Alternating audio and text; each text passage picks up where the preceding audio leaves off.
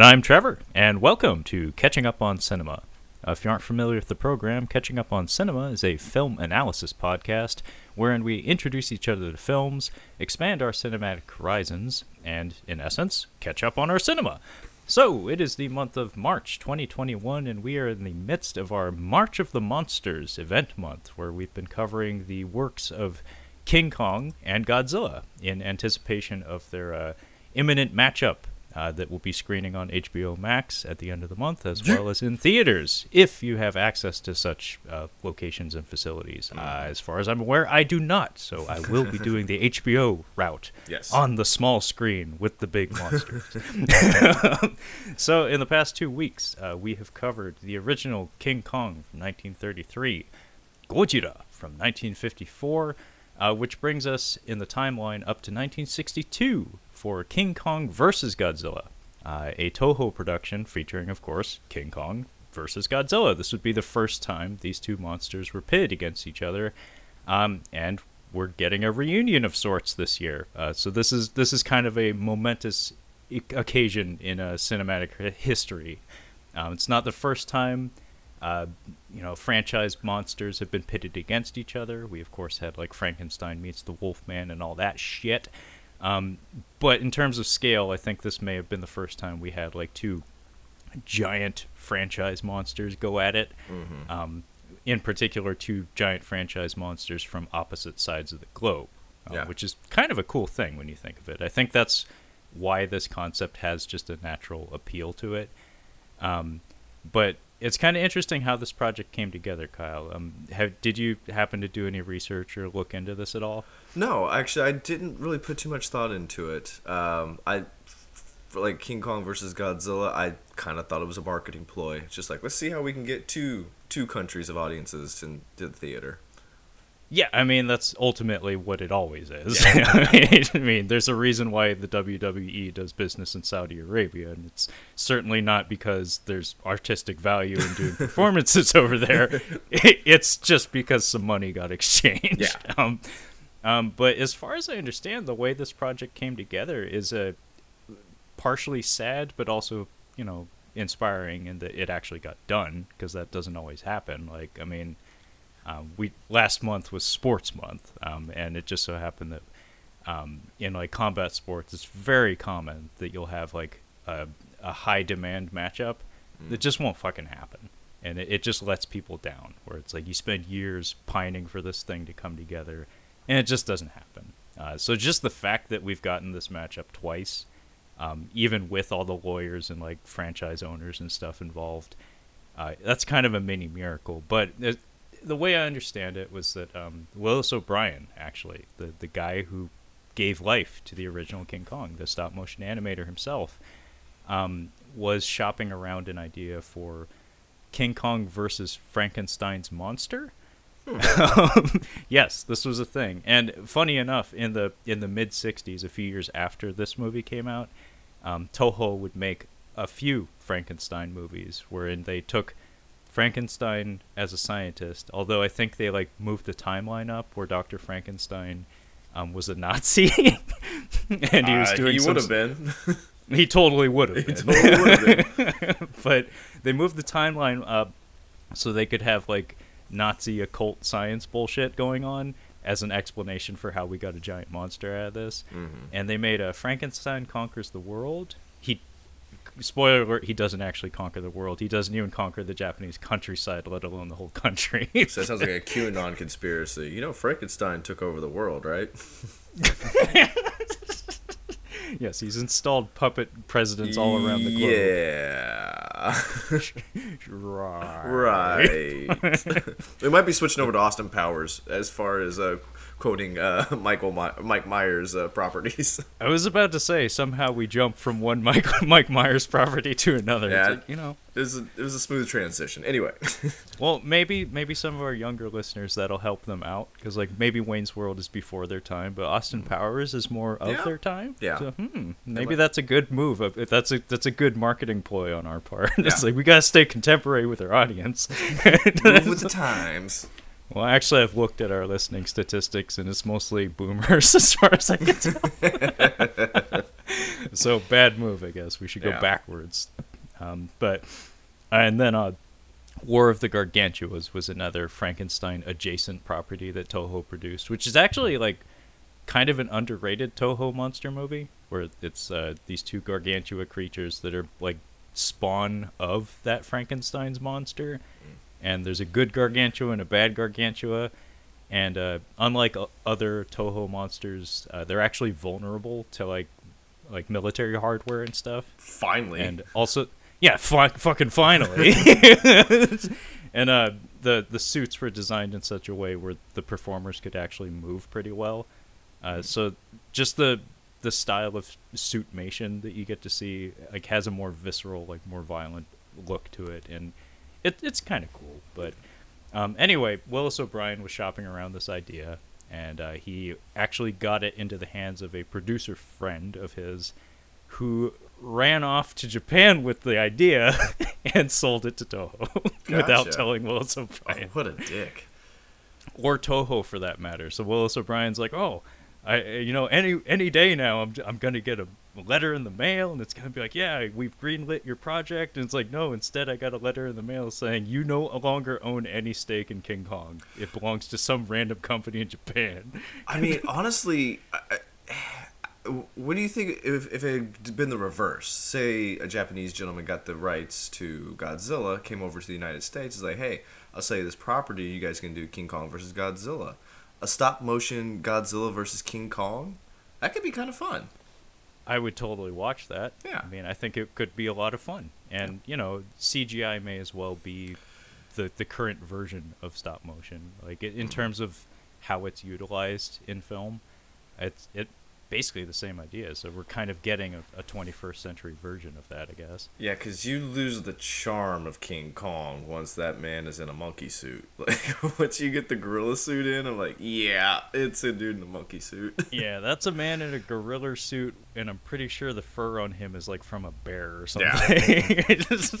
Yeah, uh, it. Spoiler alert: the King Kong suit in this, in this film from 1962 uh, is often thought of as one of the ugliest I- Godzilla monster suits ever. I actually think it looks better than the clip of the Godzilla, the legends Godzilla movie with Jessica Lange. I'm like, oh, that it literally looks like John Cleese's gorilla in Ge- George of the Jungle, like legit. It does, but you need to remember that was 1976 as opposed to like the year 2000 or something. Yeah, Um, so I, I actually disagree. Um, I think the 76 version looks quite a bit better than the 62 version. Um, in particular, just it's like the, the body sculpt has a much more realistic look to it. Although the eyes are a little.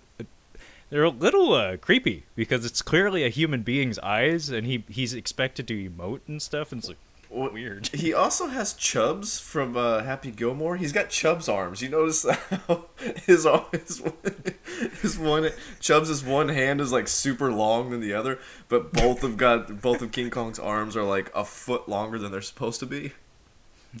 yeah, no, I know exactly what you're talking Yeah. about. And I mean, I gave you man- many opportunities to, to bow out of King Kong 76, but you sounded bound and determined to, I'm- to make us both watch that. I mean, it seemed, uh, was that the next one we're covering? yes. Okay, then I might watch it here with uh, Steph. I think that could be Oh, a fun Oh no. one. That could fun That's the end of that relationship. No, I already got her to watch seven, so if it we got past seven, I think we can make it. well, I'm, I'm half expecting her to just roll her eyes and just, like, walk out halfway Uh, through. I we watched Wonder Woman eighty four together, so I'm owed one. Oh, nice. Yes, that does work out quite well in Mhm. your favor. it's like, mm you can't leave. I stuck around for yours. You gotta stick around for mine. And we ordered pizza last night, and we watched Goodfellas. She had never seen Goodfellas, Oh, I mean that that's like a Christmas present almost. and she she very much enjoyed it. She was talking a little Oh. bit at first, but then when things started going, I tried mentioning something to her. She's like, "Huh? Yeah." I'm like, "Oh, she's in it now." I was about to say you almost had to bust out a zibbit. Hush, Hush, hush. hush. Anyway, Oh. But yeah, anyway, uh, Willis O'Brien got dicked out of his his own franchise essentially. Uh, poor guy. Um, and Toho got a hold of the franchise, and they kind of fast tracked this this film. And as far as I understand, Godzilla wasn't in the front running to be part of part of this project uh, because it's very, very, very important to note. Um, in 1962, both of these franchises were kind of dead in the water. Yeah. Like like King Kong would get screened in theaters like worldwide every every so often, kind of like E.T. for a minute there. Like E.T. came out and every three or four years or something they would put it back in theaters because it was such a big deal. Um, We were having a lot of fun in the 50s though. I think that's that that was kind of the thing. Like Godzilla came out at the perfect time. Like Godzilla then we have the the uh, 50s and early 60s sci-fi boom. Like there's a lot of good sci-fi movies right in there. Them uh, so it came out just the right time. I'm not sure what the shift was in the 60s though. What what kind of movies we were doing exactly? What was what was hot?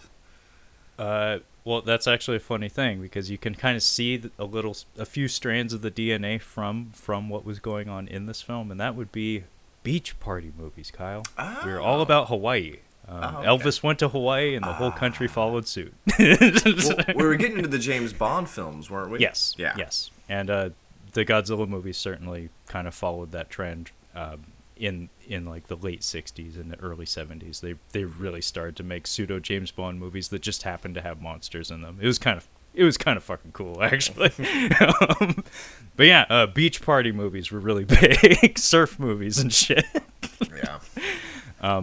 But in 1962, Godzilla at the at that point in time had only been in two movies: um, the original Gojira and uh, Gojira no Gyakushu, Godzilla's counterattack or Godzilla raids again, uh, which came out the following year in '55, and wasn't very good.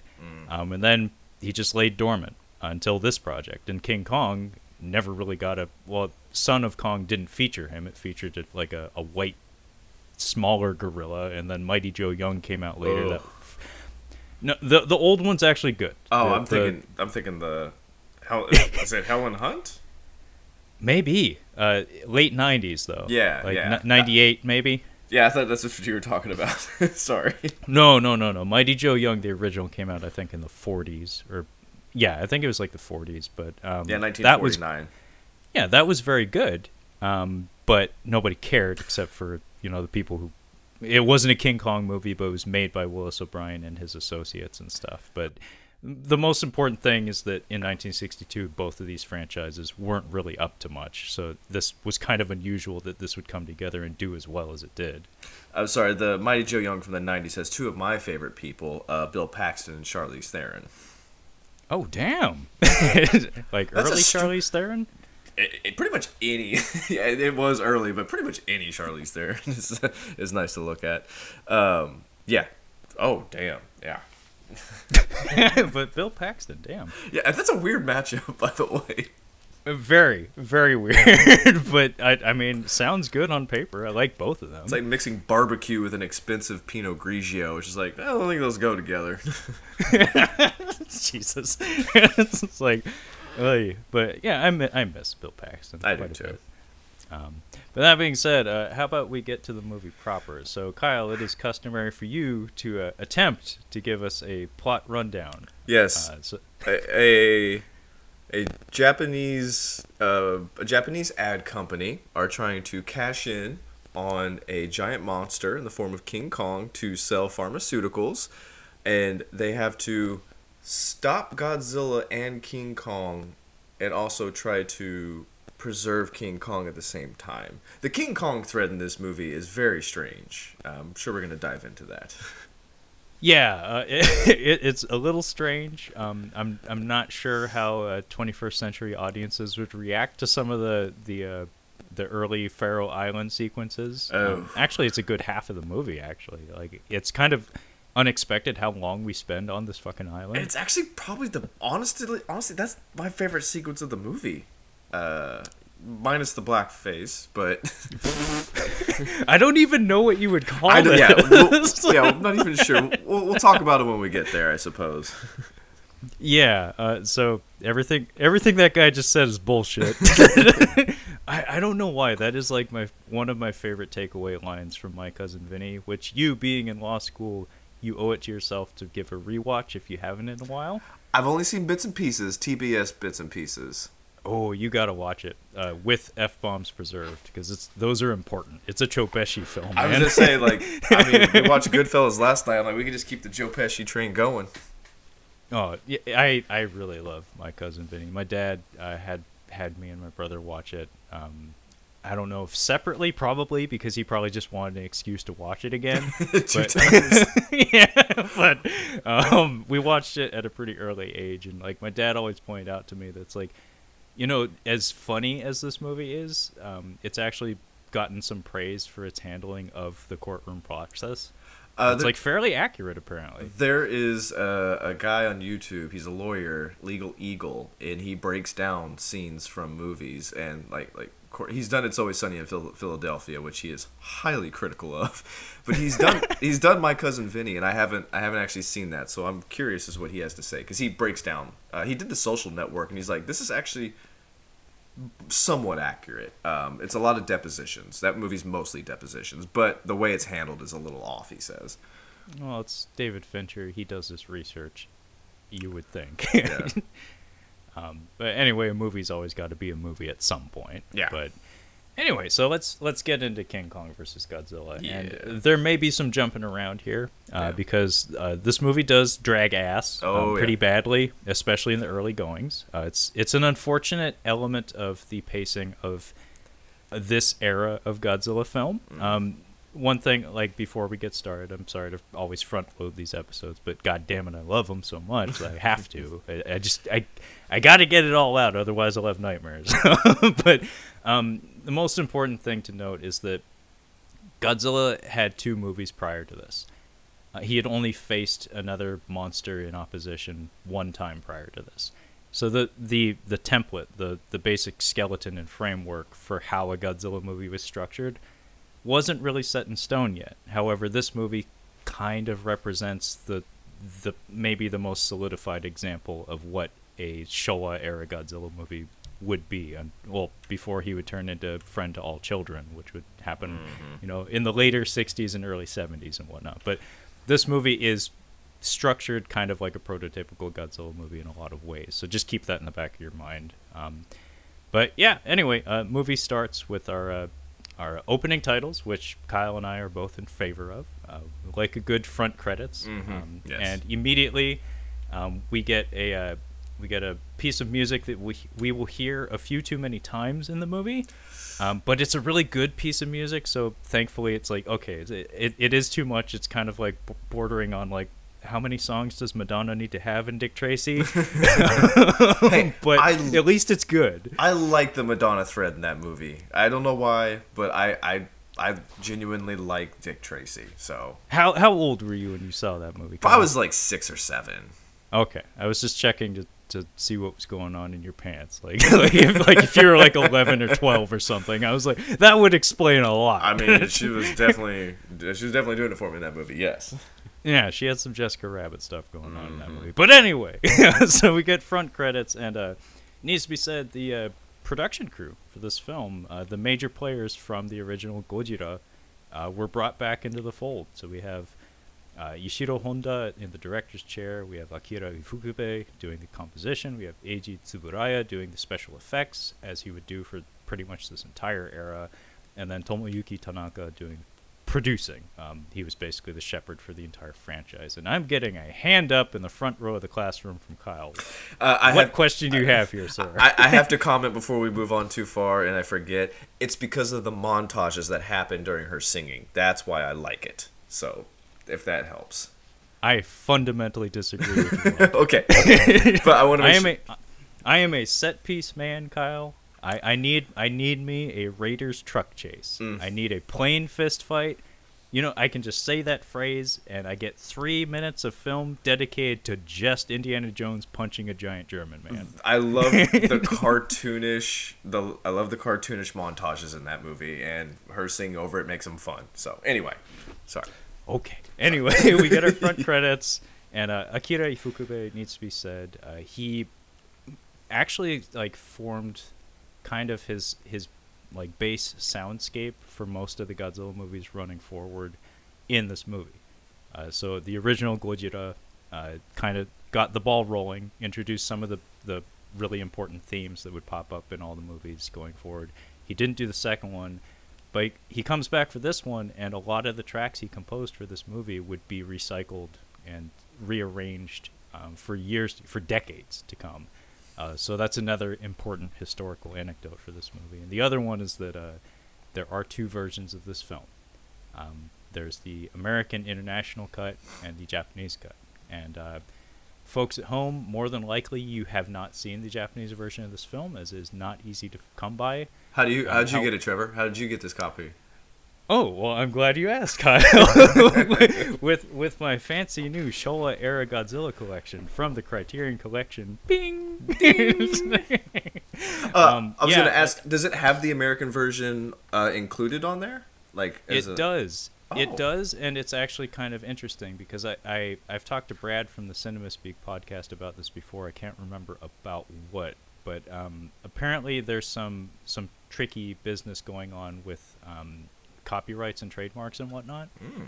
Uh, so, as far as I understand it, uh, the only way they were able to include the Japanese cut of the film was as a special feature on one of the discs. Oh. So the disc that includes the American cut of the film is just like labeled King Kong versus Godzilla. However, there's an eighth disc, and there are eight discs. That's a lot of discs. Um, there's an eighth disc that has all the supplemental features for all the films included, and as a special feature, it's included there. okay. Um, and I think they had to do that for legal reasons or something. gotcha. Um, but yeah, we we are working from the Japanese cut of the film, but um, I I don't plan on jumping around back and forth like I did with uh, Godzilla King of the Monsters for talking about the American cut. But um, really, all you need to know is that the American cut uh, has horrible music, um, mostly from Universal's back catalog of monster movies. It's not bad music; it's just Not, it not Godzilla match. music. As I say it doesn't match. Godzilla, like the soundscape of a Godzilla film, is key to to it being a Godzilla film. Um, in a lot of ways, that's what Godzilla '98 did wrong. Um, Godzilla 2014 didn't didn't use the Godzilla theme at all. It was all original compositions, but the feel of it was right. Um, and the other change mostly is t- uh, pacing. Um, it's a lot. It's a lot more tightened up. The American cut of King Kong versus Godzilla, and uh, also, also a lot of the uh, science exposition gets imparted to us via um, Americans in a news office, um, like talking direct to, camera, like, Like, they're fourth doing wall. Like, yeah, and it's funny too because the guy looks like uh, Vince Vaughn with a few more wrinkles. So I'm Oh, like, is that fucking Vince Vaughn telling me what Godzilla's up to? it's like Vince, uh, uh, Wes Mantooth from Anchorman. It's just Vince Vaughn as an anchor.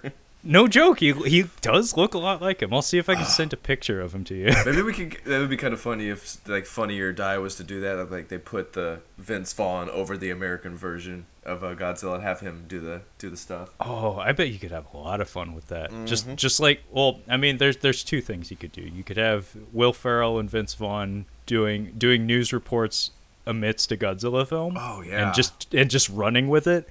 And the other one, of course, would be J.R. and Jerry the King Lawler doing commentary for the fight. Okay, yeah, you can actually do that. Black out, King Kong is electrified. King, King Kong's got a rock. King Kong's got a rock. J.R. The most electrified gorilla in sports entertainment. By God. uh, so I had a question. I read on IMDb that they actually mixed the Godzilla roars from the first two movies together to come up with this one because this one sounds different than the original. Yeah, it's cleaned up. Um, I don't like it as much. I prefer the original. Uh, in some ways, I agree with you. I think it works for this film because uh, this this film was also the first Godzilla film in color, by the way, and in widescreen for that matter. I didn't even notice that. I was watching it. It's a like, really big deal. Yeah. Uh, it's a really big deal. It, you know, it's in bright Technicolor, like Toho scope is what they call it, because you know they they got to put their own name on it. Mm. Yeah. it's like we ain't paying royalties to you. No. We're just gonna make our own and make it slightly better. That's Japanese industry in a nutshell. but um, yeah, I think it works better in this one, and it would be the standard roar uh, for years to come, up until like 1984 when he was supposed to go back to being mean. Hmm. Um, but yeah, uh, the the original roar does have like a fearsome, like alien quality to it that that works better when he's an antagonist. Um, but in this one, because it's so bright and goofy, it's like I I agree with cleaning it up. Yeah, I get, I get you. Yeah, this one's a little more goofy. Um, and yeah, and speaking of Goofy, uh, the first thing we get in this movie after the credits, uh, we're at the opening credits, um, is a uh, a obvious prop of a globe floating in space, and some science man talking some science bullshit, and then the camera pulls back and he steps into the frame and uh, he continues to ramble about science bullshit, and we see that he's like on a studio, like a stage, being filmed for like a commercial or something and then uh, we cut to like a marketing office. Yeah, very familiar territory for you, Kyle, um, Mhm. being as Mad Men is your go-to franchise. Yeah. Um, and we get to meet uh, one of our more important characters, uh, Mr. Tako. Is that, uh, the, who, is that the cartoon character with the glasses? yeah, it, it's weird because he's he is a like a talented comedic actor. Um, however, like he looks like a Japanese caricature Yeah. of like like anti-Japanese propaganda. Yeah. Yeah. it's like I don't know I don't know if you're aware of that, but over here this is what we draw when we're talking shit. I say it's like Mickey Rooney and Breakfast at Tiffany's. Like it's kind of what we got here, But I except mean, an actual Japanese man. except an actual Japanese man with Japanese sensibilities. But um, it needs to be said, I do I do like his physicality and his acting. He's he's he's a very skilled comedian. Like he brings a like the fun heat. energy. Yeah. yeah, he has a squirrely, goofy energy to him, and it's really neat. He has almost like a Groucho Marx quality to him, where he's fast talking, but in his case, he's kind of an idiot. Yeah. But he has like an intensity to him where he feels like he. Do you feel you are in charge? Yeah. um, he he feels he's in charge, but he's kind of a fucking moron. Um, in fact, like he gets a phone call from like the company president, and he holds the the receiver upside down, Mhm. and he has to be corrected by somebody. It's like, oh, fucking idiot, I you're thought- the boss, right? I, for a minute, I thought, like, are Japanese phones held up like that? That's weird. Why would they do the? Why would you do the cord on top? Like, oh, he's holding it upside down. I'm, just, I'm just trying to get inside Kyle's head. It's like, well, they read backwards. Oh, huh. may as well. I, I wonder if they hold the phones backwards. yeah. that makes sense. Culture. We expand our cinematic horizons. God damn it, that's part of the show. Yeah. Um, yeah. Anyway, he's Mr. Tako is frustrated because uh, his company, uh, Pacific Pharmaceuticals, is having difficulty finding an audience with their advertising campaigns. Um, and in the midst of him uh, getting a, I guess he gets cussed out over the phone or something. Uh, we don't really hear the conversation. Uh, we cut back to that Science Man broadcast, and uh, via satellite, uh, we go to uh, a scene involving a U.S. submarine in the Arctic waters. Uh, and they're exploring, and we get a whole scene uh, with a bunch of white guys um, on a submarine, and uh, it has Japanese subtitles for the Japanese audience. Caught that. Yeah. and uh, as far as I understand, um, ev- everybody's speaking English in this scene, obviously, but. Mm. Um, for the American version of this film, they dubbed all these guys. Did they? yeah, it's actually kind of funny seeing it because it's like, man, they didn't do that bad, but honestly, they did. The do do kind of bad. the Americans acting in this is not very good, but the worst is the helicopter pilots. The helicopter pilot has a great line. yeah, yeah. I you you got to point it out because I forget. But um, yeah, the American acting here is pretty bad. I I want to say there's actually a thing in a, and this isn't just Japanese cinema. This is just like Asian cinema in general. Uh, less so today, um, but in in earlier films, uh, it seemed pretty common to have people speaking foreign languages slow down, um, Mm. and it comes across as kind of stilted and artificial. But I, th- I want to say it's for the benefit of the, the Japanese audience, because you know they're unexpectedly having to read subtitles and stuff, and Yeah. on, it's a totally foreign tongue, so everybody just sounds a little slower. They sound like Will Ferrell after he takes that dart in the neck. Whoa. You're, you're crazy. I, I like you, but you're crazy. I love that scene. it's great. Um, but anyway, uh, they come across some sort of uh, ominous glowing in a glacier in the Arctic Yeah. waters, and uh, a major difference between the Japanese cut and the American cut. I swear this will probably be the last time I do this. Hopefully, um, is that here we cut back to Japan um, in the Japanese cut, but the American one we actually hold on the submarine sequence, and the entire sequence plays out. And I think it actually is to the film's benefit for pacing reasons um, because we're we're trying to build tension here, and the Japanese cut we we keep cutting away from it, and we get like Yeah. fragments of information. It's it's a little bit frustrating because honestly, the the Japanese stuff isn't terribly interesting at this point. It's an ad agency.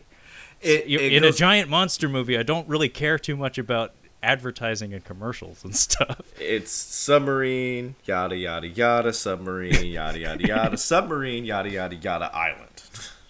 Yeah, yeah, it, it's it's a little bit frustrating uh, Yeah. to say the least. But um, anyway, we uh, we cut I do back. like this. I do like this submarine set that they have. It's it's miniatures. and We've got like an Arctic, uh, little little water set that we've got. I think it looks pretty cool. I was like, oh, this is kind of neat. This is we haven't seen this before. I haven't seen this kind of miniature before. Uh, yeah, no, the the miniature work in this film is mostly pretty good. Um, I I actually really do like this submarine. Um, the Mhm. interior is a little spacious for you know what like it's not Das Boot level claustrophobic. Motherfucker doesn't say down periscope. I was so angry.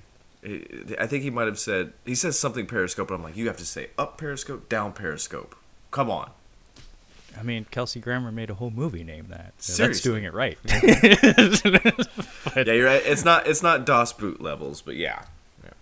it's a set. Yeah, it, it's a set, and it's really funny seeing the captain of the submarine because he looks so nervous. Like he looks really uncomfortable. like he's supposed to be like the big badass captain guy, and he's he just he's sweating the whole time, and his eyes are bugged out. He's like, "Is that the right line? Did I say it?" It's like, nobody's directing me. like there's a language barrier. it's it's like that Chris Farley sketch. For, Yeah. for God's sake, I don't speak Japanese. Alright, that was a good one too. that was good. Yeah.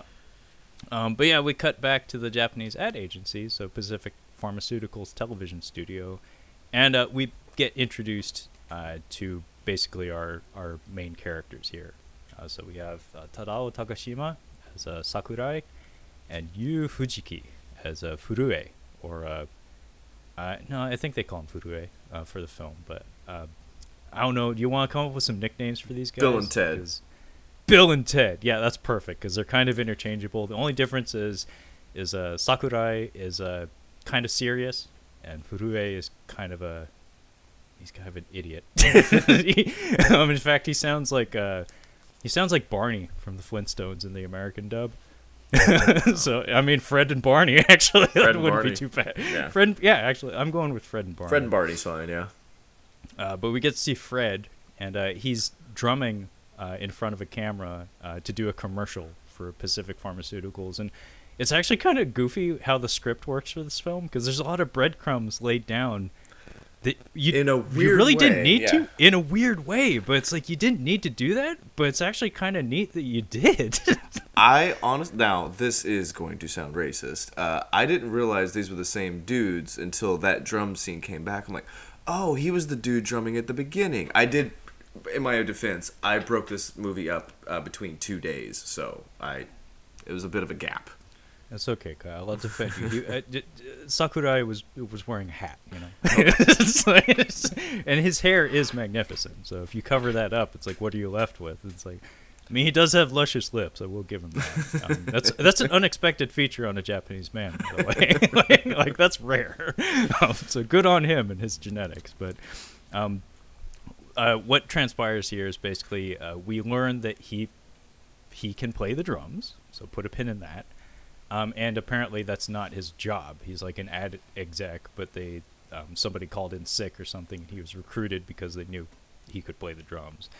Uh, so they report to Mr. Tako, um, and we immediately jump to the next scene where um, the three of them, including Mr. Tako, uh, have a sit down with a Japanese scientist who uh, is telling them about a new like berry he discovered in in way deep in like near like the Indonesian archipelago. Um, it's like these big red berries that have uh, somatic qualities to them, so they, they put you they put you to sleep, and apparently animals love them. Um, so I guess Pacific Pharmaceuticals wants to acquire more of these berries um, because they're a pharmaceutical company, and hey, it would be cool if we could get some stuff that puts people to sleep. but um, so this this begins like the process of them heading out to what would uh, what will become a big marketing opportunity for them uh, in Faro Island, which is the name of the island where spoiler alert King Kong is located. Um, and part of the reason for this also is that Mr. Tako is jealous of a rival uh, Japanese pharmaceutical company and television studio um, that is broadcasting the submarine footage um, and stuff. So uh, their their generic science man broadcast can't compete with U.S. submarines in the Arctic footage. Apparently, Hmm. Boring days for TV. but uh, we have a dinner scene where uh, Sakurai and uh, Fujita, uh, who is uh, played by Kenji Sahara. Um, mostly the reason why I'm pointing out all these actors is that they're like Toho stalwarts. Like they're they're part of Toho's like catalog of stars, but not only that, they're in lots of Godzilla movies. Um, and uh, Mie Hama is also here, uh, who I believe went on to be a Bond girl. I was gonna say Um, she looked like she might have been a Bond girl. Yeah, actually, they they had a they had a couple of like big leading ladies in this one. Uh, Akiko Wakabayashi was the other one, um, and I think Mie Hama uh, played the Bond girl in a in a. You only live twice. That's correct. Yeah. Mm-hmm. Um, yeah, she's she's gorgeous. she yeah, she's, a Bond she's got girl. good features. yeah, for fuck's sake, you got to do something right to be a Bond girl. But um, we have a dinner scene where really all that's important here is that uh, we get to see Fujita has a special wire that he built himself. Uh, so it's like an invention that he's working on getting patented or something. And uh, it's this super duper strong wire that it's supposed to be like incredible tensile strength, but it basically is just wire. Yeah. I remember seeing this as a kid, and uh, because the VHS copy I had of the American cut of the film was so shitty, um, I couldn't see the wire that he was bouncing off of when he was leaning back on the balcony. So I was like, "What the fuck is he doing?" like, because it's so it is a wire, you can't really see it, but he demonstrates the tensile strength of it by basically hanging off of a balcony, and um, uh, he very easily could have killed himself doing Yeah, this. easily. Um, but yeah, really, all this scene does is uh, demonstrates that we have a wire that can carry heavy objects. Put a Mhm. pin in that as well, and uh, also Sakurai uh, has uh, he has a weird relationship with Fujita because uh, Fujita is uh, banging his sister. I was gonna say I thought this was a cuck situation. I'm like, what's going on here? Uh, It- yeah, I was like, this is I very. hadn't thought of that, I'm- you're right. I'm like, this is really racy for a '60s movie. I'm like, we've got oh, she's banging my neighbor tonight. I'm like, oh, I got to go over there. I, I legit thought that's what was happening until later. She said something about like brother or sister. I'm like, ah, that makes sense. yeah, I hadn't thought of that, but you're totally, you're totally right. the way it's the way it's the way it's telegraphed does. I'm like, uh, I'm not sure how to interpret this, so I'm going with that. Yeah, and it's kind of weird. There's a weird energy here too because like he's trying to like flex his big brother muscles, but he's really ineffectual at it. And, and yeah, they live next door to each other in the same apartment complex. It's a little weird. I'm like, damn, Japan was progressive. All right. Um, but yeah, this is also where we get the funny comedic bit where he's trying to flex his uh, big brother muscles, and he points out that, hey, his steak is bigger than mine. Yeah. it's like shut the fuck it, shut the fuck up and eat your steak. She made it for you without you even saying anything. I, I'm wondering now that you mention how this came about, like how the rights were sold to the studio so that they could make a Godzilla versus King Kong movie. Th- there's a few things in this that seem kind of American, and specifically this meal. Uh, this was like a staple. It's like steak. That's what you have for dinner every night, steak. Um, but also the approach to like trying to capitalize on King Kong. It's like no, no, no, no. We're going to use him as a marketing campaign. I'm like that's that's an American idea right there. yeah, very much so. I would I wouldn't be surprised if some elements uh, of the film were structured the way they are to attempt to appeal to like international audiences.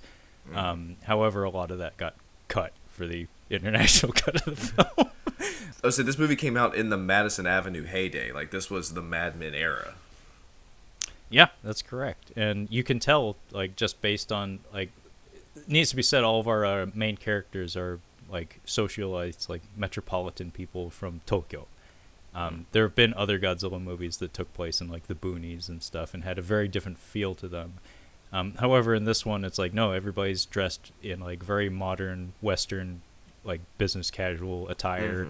Um, for fuck's sake, Sakurai is like a jazz drummer. um, like you said, they serve steak. And uh, a scene that's cut from the international cut of the film, which directly follows this dinner scene, is a uh, like a going away party um, for for Fred and Barney, um, where most of the women are dressed in like traditional kimonos and stuff. And it's like I could totally see like an American producer being like, I don't know what the fuck's going on there. Get that out of this film. I think I think back then they might have had different accents. I think the, the producers might have been a little different.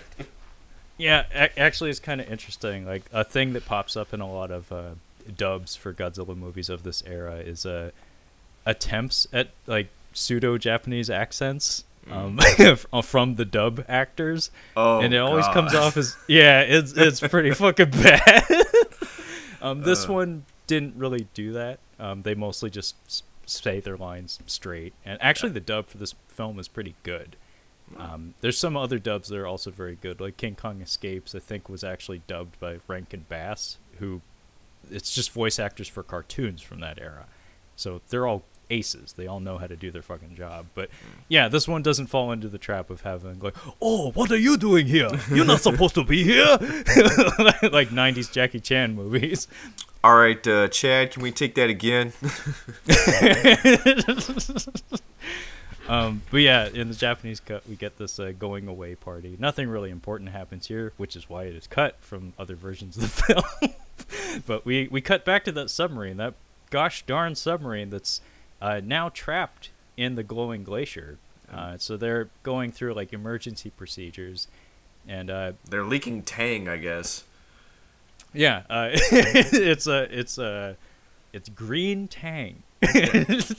yeah, that's their uh, emergency uh, visual signal to any like helicopters or planes that fly over. So they let that out. Uh, they spring a few leaks. Uh, actually, decent tension building in the scene. I remember liking. I like all the submarine scenes in all the Godzilla movies. 84 has a really good one, like a really good one. That's a it's a USSR submarine Mm. uh, that Godzilla runs up upon, and it's pretty good. Like it works out well, and Godzilla thrashes them pretty good. Um, but uh, yeah, long story short, this scene ends with uh, them waiting for rescue and preparing to abandon ship. I'm not really sure how you do that in a submarine, You you jump into the water. that's that's how you abandon ship. but you have a glacier on top of your hatch. Yeah, it's not. I'm not gonna lie, Trevor. It's not gonna be easy, And why- you're gonna be Kyle, dead within a few minutes. Having having seen Das Boot and stuff, Kyle, why why would anyone like Go volunteer to be in a submarine? I've never understood it. I've I I, I can't wrap my head around it. It's insanity. I mean, it's scary enough just being out on a boat, but a fucking submarine, it goes down. Uh, Like it, I never understood it. It seems terrifying to me. Uh, I don't want to be on a submarine. I don't get it. Yeah, and everywhere you go, there's like sweaty dudes and gals rubbing up on you. You've you've got somebody's unwashed anus hanging over you whenever you're trying to lay down and catch some sleep. Oh yeah, you have f- food in your bunk because that's the only place to fucking store anything. Well, Uh, you have a nuclear reactor next I- to the toilet. I mean, some some uh, I know in some divisions they hot rack, which means you have more than one person sleeping in a rack. So yeah. uh, which is gross. Uh, but the I don't know what the I don't know what the uh, voluntary enlistment status was for Germans in the 1940s or late 30s, early 40s. Not real sure. It might have been, hey, you're going on a submarine. so I'm not sure. yeah, sure. I could totally see that, and I mean, there's something to be said for the the uh, the old school fisherman's mentality of I'm more at home on the sea than I am with folks on the shore. Uh, but you take that to an extreme, maybe that's what you get for submarine people or something. It's tough. It would be a tough gig. yeah, it is. I I cannot possibly imagine what what sort of past you would have to have to to look at the prospect of going on a submarine and viewing that as a positive. Nah. anyway, the submarine uh, catches fire, and uh, we hear Godzilla's roar. Um, so we haven't seen him yet, but his name is on the marquee, and we heard his roar. It's Godzilla. I've yet to have a good Godzilla, like a good Godzilla coming into the movie, because the first one is really, really goofy. Just him like popping his head over the mountain. This is just like some ice breaks, and then you're just like, oh, there's a Godzilla in there. Uh, like, this is how he's entering now? Come on. I need a good Godzilla entrance. Yeah, um, it's it's been said that uh, Godzilla's entrance is often a tone setter for the entire film, and it is always a really important element of all of his films. Um, in fact, there was a website a long time ago that uh, kind of documented this, where they had like isolated clips of just his entrances and did like mini reviews for for all of them. And um, yeah, uh, this one is an okay one. It's not great. Um, first one, like you said, is goofy. Second one, I, I think he just shows up just Oh. just kind of like King Kong uh, in this one and in the original King Kong. He just he's it's just oh He's there. Godzilla. Yeah, he's just there. he was there the whole time. But um, anyway, the sub goes down, and then we cut uh, to Fred and Barney and their guide, um, who is in brownface, um, uh, arriving on the shore of Faro Island. Um, they they're like it needs to be said they're dressed up in like generic like stereotypical safari gear. Yeah. Yeah, and they have like Winchester rifles that are like loaded with firecrackers because I- I think Japan used to have some like really really strict regulations on guns even in film because I noticed I've noticed this I can't be positive but almost every Japanese film I've watched from like the year 2000 and backwards um, the muzzle flashes are always pink um, and a lot of the guns have like extended barrels where it's like I think they just put like fireworks in the extension on that barrel. It's not Gotcha. actually firing blanks or anything. It like I want to say it's like a, a Japanese government thing or something, but yeah, they have pop guns essentially. so ineffectual pop guns. Um, but Kyle, you want to walk us through um, our our uh, initial contact with the the residents of Faro Island? Uh, so a, a lot of I've noticed several things that are borrowed from that first King Kong movie. We're going to the island and we're we're meeting the locals, quote unquote. Um, we meet a big group of Japanese folks who are in brownface, and I wasn't. I honestly wasn't sure. I'm like, is this supposed to be Japanese people um, portraying Pacific Islanders, like South Pacific Islanders, or were they what are basing this off of King Kong? And I'm like, are these supposed to be uh, black people? so this is I had to, I had to text you. I'm like, what are we trying to accomplish with this makeup? So so Trevor, is this bad Or really, bad? I wasn't sure. Uh, I based on the geography, like we do get we do get an old man with a Dr. Wily mustache pointing at a map, um, and it is. I mean, who knows? Maybe he was drunk on the set and he just like his finger listed wherever it went. It went, but uh, he points somewhere in like deep Southeast Asia, like like neighboring uh, Indonesia, Mm-hmm. um, which would suggest like dark skinned Asian folks. Yeah.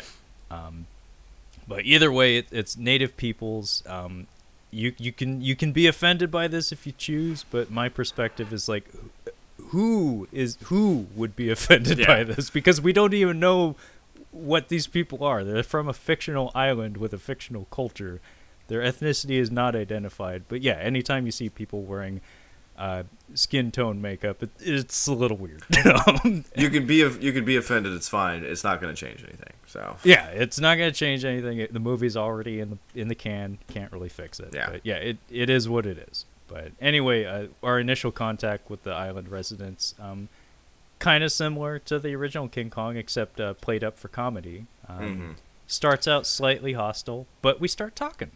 No, no punches, no gunshots, no arrows slung. Just we get to talking, we just chit chat. and yeah, just chit chat. It's a little hostile at first because like I don't know you. Yeah. Like, you're a new guy here, and you're it's like I don't like your hat. It's shaped like a bowl. and it's weird looking, but um, the situation is resolved um, by Fred and Barney sharing a radio, a transistor radio, with the chief of the village, and it starts playing some goofy jungle-themed Japanese pop song, and all the natives start laughing and cheering, and they have a good time. And it's actually like a legit kind of funny comic moment. And then they start passing out cigarettes because that's what you do. Yes. Again, like American kind of shit. it's like we would probably do the same thing. Get them hooked. Yeah. Yeah, um, and there's a funny beat where a little, a tiny little boy is like doing a, a puff motion with his fingers, and they're like, "Oh, you're a little young, but like, don't narc on me here." so they actually give it to him, but I think his mom like snatches it from him. But, um, anyway, they're in good with the villagers now. Um, but just as things are like starting to seem pretty cool, some lightning starts going off and makes a big old sound, and all the natives immediately like prost- go prostrate down on the f- ground and start bowing and, and uh, doing the the chant from the opening of the film, um, which will play like six more fucking times in this movie. Yeah. Um, and Fred and Barney come to the realization that it's like, oh, there's there's not a big monster here like we were told. It's probably just they're scared by the lightning and they think it's like a, a deity of some sort. But then we hear the King Kong roar. Again, we hear the roar before we see the monster. Um, and Fred and Barney start getting nervous because they're like, that didn't, that lightning ain't lightning, as they say on the dub. but uh, eventually they go down on their knees, and it's, it's again like played up for laughs because they're like, literally like their knees are like knocking back, like, like shaking. It looks like it looks like a cartoon character. Um, but real quick, we we cut to Fujita, uh, who is. This is really sloppy in the Japanese cut. It's actually streamlined a bit in the American one, where they just say he went on a plane ride that crashed, um, and so his his fiance I- or whatever, uh, Sakurai's sister, um, is freaking out that like, oh, his plane crashed. I need to go to where he was supposed to be to find him. Um, but here he's like on a he's on a ship, um, going to some island location to test his wire or something, uh, his his super strong like filament cable or whatever. Um, but the ship gets a distress call from the the submarine that Godzilla took out. Um, so they're like redirecting or something, and we get a line of dialogue saying he's going to get off the ship um, at an earlier stop or something. Um, so uh, all you're really supposed to get from this is that he is on a ship that will later get sunk, and his his fiance or whatever thinks he's dead. Um, it's a little confused, but we cut to the the Americans on the chopper. And Kyle, you said there was a choice bit of dialogue here you wanted to point out. I didn't get the line. I, I figured you would actually get the line, but uh, whatever the delivery is, it's really funny because it it it's a dude. Re- it's a, an actor reading a line. It's not a character saying something. He's just like, "Look, there's the submarine down there. It's hit the ice." it, as simple as that. Yeah, it it's pretty bad. Um, they're they're not especially good actors. No. Um, but this is where we finally get our reveal of Godzilla, where we have a like a bird's eye view, like a like a perspective shot from the helicopter cockpit, uh, looking down at the glacier, and we see the the Tang floating in the ocean. so Yeah. they they they found it, um, and then the glacier bursts open. I'm listening to it right now. Look there, Al. It's a yellow dye marker marking the submarine. Yeah, Let's go take a look. it's very it's it's it's very cheesy. Yeah. Um, but yeah, the this uh, it's a cool camera angle because it is like the movement of it is mirroring that of like a, a helicopter flying over a giant glacier, and it bursts open, and we get to see Godzilla claw his way out of this glacier, and we get like a snap zoom on him when he's fully revealed. It's kind of, and then the helicopter pilot, of course, yells, "Oh, it's Gojira!" um, but it's kind of a weird connection to the previous Godzilla movie because um, it's not an especially popular or good Godzilla movie, but the second Godzilla movie, the one that preceded this one, um, actually did end with him being uh, buried in ice, like in the the north of Japan. Uh, so this is like a direct connection to that that previous movie. So you could argue that, that this is part of the, like a trilogy, the first three Godzilla movies. And in fact, the ending of this one ties into the next Godzilla movie kind of perfectly because they fall into the ocean and he uh, gets washed onto Japanese shore via tsunami. Uh, so weird, weird bits of continuity that I don't know who cared, but somebody did. That's better than not caring, I guess. Yeah. But, um, anyway, very shortly after the sequence, almost immediately after, um, Godzilla uh, comes upon like a military base. I don't know whose base it is. Like, where the fuck is this and why? Um, and we just get our first bits of uh, miniatures and destruction here, um, where Godzilla comes ashore on this base and goes to town on it. Yeah, it's very brief. Uh, just he runs in there really quick. I was like, okay, here we go with the miniatures, and it's like, oh, oh, that's it. Okay, he just kind of comes in for a second. Yeah, it's really brief. I did like that the tanks actually retreat.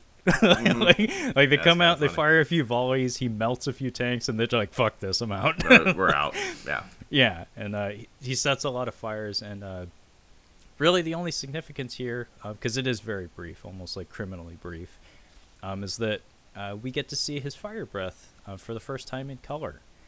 Uh, so the previous two films were in black and white, and so this would be the first time that we, the audience, would be privy to the fact that oh, his fire breath is blue. Um, that I was not aware of that because I don't even think on the poster art it was it was colored blue. So it's like oh, I you know uh, useful information. um, but this is a we cut from here to like a defense agency in Japan of some sort, uh, like the self defense force, and we have Science Man played by Akihiko Hirata, who played uh, Doctor Serizawa, aka Eye Patch or Cyclops, as Kyle often calls him Yeah, Cyclops. uh, from from the original Godzilla, and uh, he is here to just dump science factoids, uh, aka science bullshit.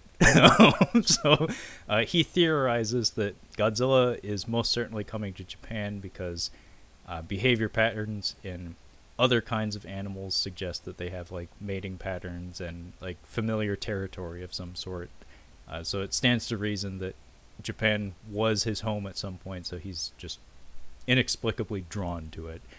Um, but we cut to Mr. Tako real quick, and he's flipping out because uh, he wants a monster of his own because Godzilla's getting all the headlines. He's like, like, God damn it! I have an ad agency to run here, and all the newspapers are printing these days is about Godzilla returning and you know coming to wreck Japan's shit again. He's like, no, I, if they're gonna publicize monsters, I want it to be my monster. God damn it!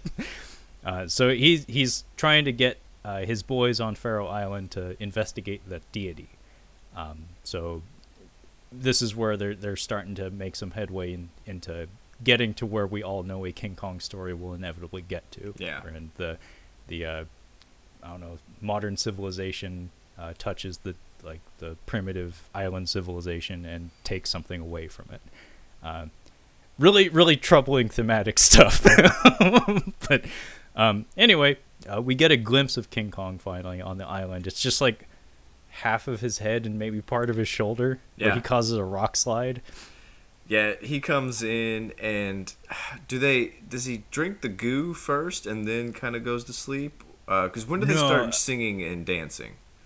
So, uh, big sequence that happens here. Uh, so we go on an expedition into the jungle. King Kong causes a rock slide. Um, there's also a funny rubber lizard moment where Oh, where somebody yeah. does a giant swing on a lizard, which actually, again, it's like a weird detail that I don't even know if the filmmakers were aware of it. But it's like we'll actually see that bit of choreography in the climax of the film, just like with a different mammal and a different lizard. Yeah, so it's it's a weird connection, but anyway, I noticed it. But um, the big thing that happens here is the giant octopus, Kyle. Yeah, the Uh, giant so- octopus is kind of fun. Yeah, uh, the filming of this scene was apparently very difficult uh, because they had like four oc- octopi, Mhm. uh, octopuses, uh, that Octopi. octopi. Mhm. Uh, let's be proper here. Uh, that um, were utilized on the set in addition to some puppets, um, and they kept they were very squirrely. They they Yeah. kept running away from the set, and they were direct like their actions were directed with uh, jets of air. So they just like like kind of like spraying a bottle at a cat or something. So they'd like usher it in a certain direction. That was about all they could do to direct an octopus actor. Um, and apparently, three of them were released into the wild, and the fourth one was, Was consumed eaten. as Yeah. as Tsuburaya's dinner. I was gonna say, I'm like, dude, I've I've definitely had uh, octopus uh, nigiri, so I'm like, yeah, I was expecting, like, yeah, we're gonna eat that one. It's fucking delicious. Yeah. But you know, these days people have feelings about octopus about octopi. So I'm I'm sorry if you you the listener feel differently. yeah, I'm not a fan of octopus uh, eating it. It just I don't like the texture very much. The, it's just not really worth it, and I, also uh, they're really smart, so it's kind of a shame to eat. them. That that's why people have kind of turn their back on the idea of consuming octopus because they're regarded as very intelligent. Same with cuttlefish. Now eel, I will eat the fuck out of eel. Eel is fucking delicious. It's so good. yeah. Um. But anyway, this this scene plays out where uh, basically we the island, the Faro Island residents, they have a a, a cache of uh, the red berry juice, um, Mhm. which is actually why we came here in the first place. Uh, so a little boy goes to retrieve retrieve some to give to um, Barney because he's been he's like chronically sick throughout the entire movie. That's like his thing.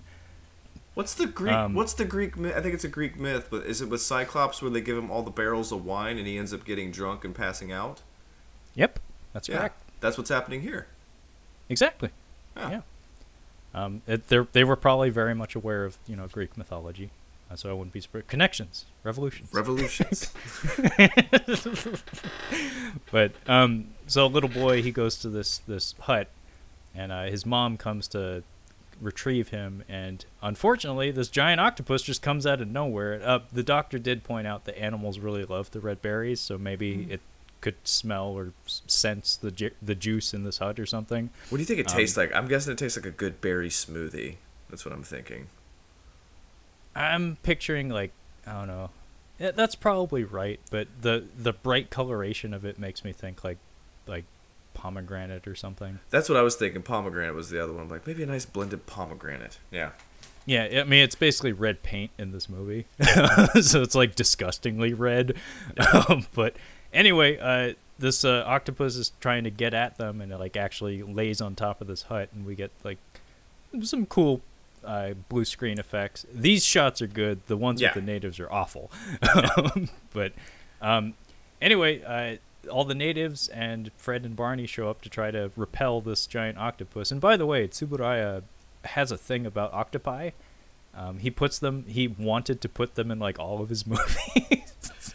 Well, um, it- Frankenstein conquers the world had an alternate ending where Frankenstein defeats Baragon, the monster in that film, and then is randomly killed by a giant octopus. Well, they're they're very eerie. Like I mean, they're cute. Don't get me wrong, but like when they're in water, like and you see them crawling on stuff, like they're kind of creepy. So that's why a kraken works as a monster. It's like it's a giant octopus. Like that's pretty fucking terrifying. And if you're using a live octopus on like a set like that, like these uh, these models like this, like yeah, that's that's effective. Like it, it's a good way. I, that's why I actually really like this sequence. I'm like, it actually works. Yeah, no, I, I agree. I I think an octopus is always going to be an unsettling thing. And I just thought it was funny that it's like a recurring element in his filmography. He just always is looking for an excuse to put an octopus in the fucking movie. My sixth grade math teacher, he had uh, little snapping turtles. Uh, he had a corn snake that he used to feed mice, uh, which he'd let us watch. He'd let us, he'd always feed him three mice, and we get to watch him eat the mice. So much fun. But he also had a pet octopus that he would feed, and it was adorable. Uh, he it was a, it was a smaller octopus, uh, about the size of a basketball, like just all around.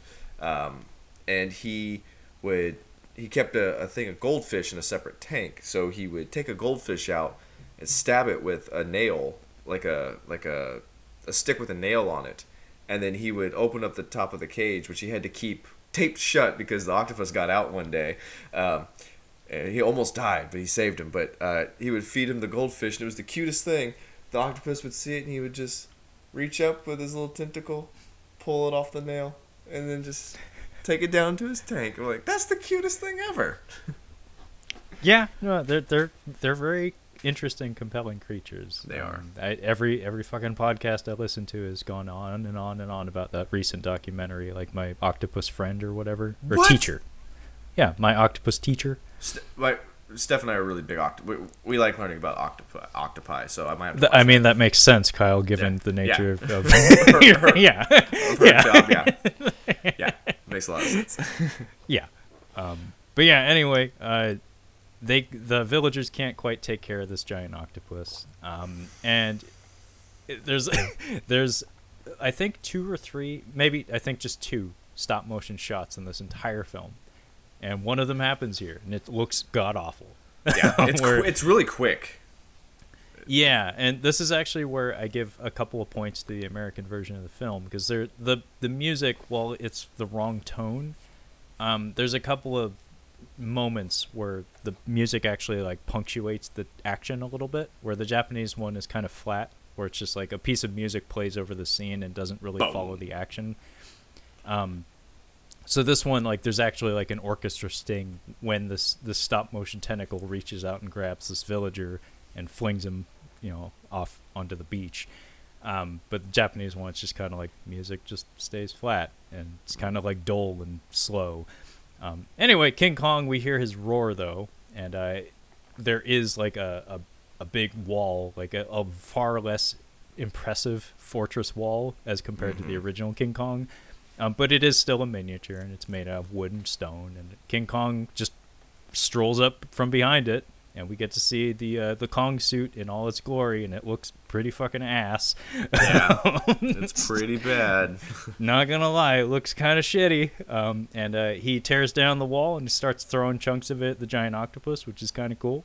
Yeah, um, and uh, I think the octopus only gets one hit in on Kong. This is borderline squash match territory in, in wrestling parlance. This is when Kane comes out and just fucking caves X Pac's head in in like Mm. one hit and then pins him one two three. Uh, cue the pyro like. Hang on, didn't we have pyro like five seconds ago? It's like we'll do it again. it's like match is over. but um, I think all the octopus does is like jumps up and like kind of like oozes mucus on his head and then he just chucks it on the ground and i love this octopus like you can see that it is an intelligent creature because as soon as it gets slammed on the ground it's like nah i'm, I'm good I'm out. I'm out. yeah it just it just leaves it, not in a hurry either it just kind of like away They're not. They're not very fast out of water, but yeah, they're just just like I'm gonna go back now. And there's a funny bit here where um, I misunderstood what was happening in in my initial viewing of the film as a child uh, because after Kong, like he he roars, he does a what what to the octopus as it leaves, but then he like kind of lists to either side and his head just kind of goes. And, I was, and he does it again on the other side. Goes, And so he does this like rapid nodding motion, and I think what's supposed to be is he's sniffing. He's Oh, yeah. the- uh, he's sniffing the the berry juice. But my my take on it as a kid was he was going yeah yeah yeah yeah yeah yeah, you couldn't get flare, you couldn't get flared nostrils with this thing, so it's like we have to make do. Yeah, actually, I'll, I'll point out that the the Kong suit isn't very good, but um, much like the original Gojira, um, they do have a hand puppet version of like his uh, his bust, so just his head and like his shoulders and occasionally his hands. Um, the, the articulation on it is pretty good. Like it, Yeah, it not bad. blinks, it blinks really well. It has good mouth motion, and uh, as soon as this octopus flees, uh, Kong just helps himself to a handful of. J- I think he does. He double fists like two rounds of this shit. He chugs quite a bit, yeah. Yeah, he takes like four of these these shooters. like he Yeah. takes like four shots of this red berry juice, and this is where we get to see the puppet head drink the the bottles, and it it looks pretty good. Um, and he he gets woozy. Gets a little woozy here. Little woozy. Is this where the the villagers come out and do a dance and song for like ten minutes? for like 10 minutes. It's yeah. it's it's like the wailing. It's like how long is this gonna go on? Also, there is no. I'm like. He has no coordination with that dance. I'm like, how do you know to go from one thing to the other, man? You are all over the place. yeah, this, I think this is a little more reason why- choreographed. I think the reason why they had the hot mom like spotlighted for a few seconds is you. that she actually she actually knew the moves. okay, I was like, I'm like, I'm like, they keep they keep highlighting that hottie. I'm like, is there something gonna happen? Like, what's going on here? Yeah, I, I think the reason they highlighted her is that she moves like an actual dancer, and I think she actually knew the choreography, whereas all the other poor unfortunate ladies probably weren't told much as to what to do. Yeah, um, but yeah, this scene goes on and on and Yeah. on. Um, so, long story short, the important thing to pull is we've got some drums. yeah, we get some drums, and uh, they have this chant and drums that they use to usher him to sleep. Now, did they record this when this was happening? Because this That's my up- understanding. Okay, I, I didn't see them recording it, but it makes sense as we go on. Because Yeah, they may have recorded it the the first time when they initially landed on the island or something. kind of, uh, yeah, they might have recorded it because I, I thought maybe I wasn't sure if it's diegetic or non-diegetic when it's happening at the end. I'm like, is it just supposed to be in spirit? That's what the drums are representing, or are they actually blasting the vocal part of the of the the dance that they're doing? I can't actually confirm because the the speakers they had set up very easily could have just been amplifying the drums Yeah. and then superimposing the the villagers dancing and chanting. That could have just been like, you know, you're supposed to get the idea that the drums are being accompanied by that in in the eyes of the listener. So like in It- Kong's case, he hears the drums and then he here's the chance in addition to it. It's not really important, but No, it works either Um, way. However you want yeah. to interpret it.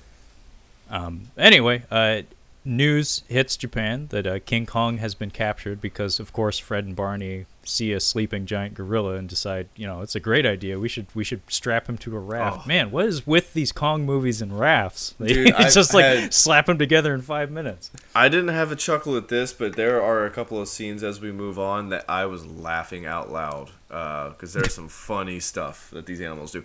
Also, we just know what King Kong is. Like we don't even like mess around with trying to name it. It's like, nah, it's King Kong. We're not gonna we're not gonna worry about trying to explain to the people. They know what it is. We know what it is. Let's just keep moving. Yeah, and this is like pre Donkey Kong as well. So like Kong wasn't really a thing aside from King Kong. So you Yeah. know, it's not like today where you say the word Kong and instantly everybody thinks gorilla. Or like Um, sa- like Sasquatch. Like we just know what Sasquatch is. Like Yeah, we- we all just know what a Yeti or a Sasquatch or a Bigfoot is. But yeah. um, anyway, uh, we do get a bit of dialogue here uh, comparing King Kong and Godzilla to that of a wrestling match, and then uh, all the main characters in the room roll their eyes to that, but we, the audience, are like, it's totally a wrestling match. um, but Mr. Tako, he finds out that his boys have captured a giant gorilla. Uh, so he's excited and he wants to go out to greet them. And I, I love his uh, body language when he's coming down from the helicopter. His like knees are turned inward like that, and he just he's holding this rifle like it like it's gonna explode on him or something. He looks really uncomfortable. Oh, he's straight screeching. Like he's like Dustin Diamond in Saved by the Bell. Like that's how goofy he is. I'm like he's even more goofy when he gets onto the boat. yeah. Uh, do people miss Screech or like was I feel like he wasn't very well liked when like before he passed away. Yeah, no, he wasn't. He wasn't a good person. Yeah. Um, you know, it's unfortunate whenever anyone passes. I, I unfortunately didn't have any connection to Saved by the Bell whatsoever. In fact, the only thing I ever saw Dustin Diamond in was a celebrity. no, no, no. It was that uh, weight loss club or whatever. It was a, it was like a E or a VH1 show where it was, it was a bunch of washed up celebrities in a fitness camp, and he was, he was always an asshole. Yeah, he was kind of a dick. That was a joke on Family Guy. They they brought up Dustin Diamond, and one of the guys was like, "I don't like. I don't have any respect for who you are or what you do." that was the whole- the whole joke. Yeah, he kind of got a bad rap on. Uh, I think there was also like a celebrity. It was. It wasn't even like a weight loss thing. It was just like we're gonna take these washed up celebrities and have them do shit. And he got into a boxing match with somebody. Um, oh wait, yeah, you're right. I did see that too. yeah. Um, I forget who he fought, but I also saw Vanilla Ice on that same card. Yeah. It's Danny it's like Bonaduce with the, the Danny Bonaduce was the big one. Yeah, I'm sure some people might miss him, but not a lot. What I can gather. That's fair. I I know nothing about the man, so I'm I'm not gonna say anything. Yeah, we're not gonna speak ill of the dead here. I just I was just curious if like if there was details I missed out on, but sounds like no. But Yeah. anyway, Ta- Tako lands on the ship, and in the meantime, uh, Mie Hama, uh, Fujita's fiance, she uh, reads the newspaper and discovers that the ship he was on has sunk. So she's like, "Oh shit, my Mhm. my guy might be dead." So she is heading up north uh, to Hokkaido uh, to investigate. Maybe he survived, or maybe he got off there. She's not sure if he's alive or dead, but she needs to go check it out. I think this is my problem with the movie is like we're not investigating the monsters, and that's what makes these movies fun. It's like we're doing other shit. Like we, have, uh, I just kind of had I, that. I agree with I agree with you in the first half, but I will say this much in the Japanese cut in particular, when when both of our monsters are on Japanese soil, it Yeah. turns into just straight up monster shit for the last half of the movie. it takes a while to get to that. Was my my It- problems. I mean, we're we're halfway through this movie and both monsters are still not yet on Japanese shore. yeah. um, so th- this is this is one of those things. That, actually, this is a, a thing about Godzilla King of the Monsters, the the the most recent one, not the '56 version, um, that I was critical of other critics about because they're like, "Oh, the human character is boring. It doesn't really do shit until you get like to the very end." It's like, have you seen You know, a God- Godzilla movie? Uh-huh. It's that's what Godzilla That's movies it. do. That's what they do. it's, no, it's like if you were raised on this format, like this formula, it's not a surprise. You you can't really roll your eyes at a thing that's been doing the same thing for decades. like, like that's Yeah. your problem if you can't appreciate it. But there's a way to do it well, which Yes. I yeah, and Yeah, it's been and- done and- well. And it needs to be said this is the first time this this particular format is being introduced. Yeah, we're into in uncharted territory here. We're we're into Yeah, something we're completely figuring it out as we go. Yeah. And even the tone, it's it's this one's actually fairly goofy. Um, some other Godzilla movies of this era would become more serious, but this one's intended to be fun. Let, let's keep this in perspective. There's no right way to bring in multiple monsters because we are dealing with monsters. like this is completely goofy. However you want to turn it, it's goofy stuff. So as long as they appear and kind of cool, they succeed. They they succeeded with the movie. Yeah, that that's my take on it as well. And you know, it, that's actually a thing that the American cut kind of fudges a little bit is um, because of the soundtrack, because it's like straight up like horror movie music. Um, even the monster action is tainted a little bit, where it's like, dude, the, have, did you even bother to watch what the choreography is for these monster fights? Like, this is fun. Like, this isn't meant to be serious. This isn't like a titanic struggle to decide the fate of the universe. It's like, no, this is literally a giant monster wrestling match. We're swinging a giant lizard by its tail. Like it's Yes, pretty goofy. Suspended on fucking wires. Yeah. Yeah. It's fucking goofy. but anyway, uh, so Mie Hama takes off to Hokkaido, and meanwhile on the ship, uh, Fred, Barney, and Mr. Tako uh, encounter the Japanese Navy.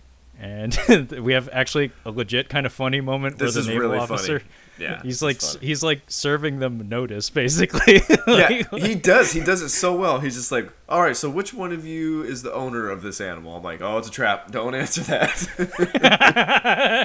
Don't answer run, Tako, just run. You will wait until you speak to your attorney. Yeah, just hop in the raft and run.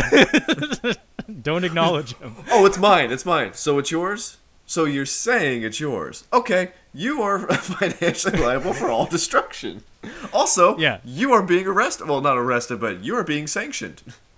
Yeah, it's it's actually very clever, very funny, like Japanese bureau- bureaucracy jokes here, where mm-hmm. like basically like this this guy is doing this totally po-faced and ultra serious, like reading him this notice, like saying like, okay, well, Japanese government's saying, nah, you can't bring the big gorilla to our country. Uh, if you choose to, you will be fined. You will be summarily fined and or imprisoned. Yeah.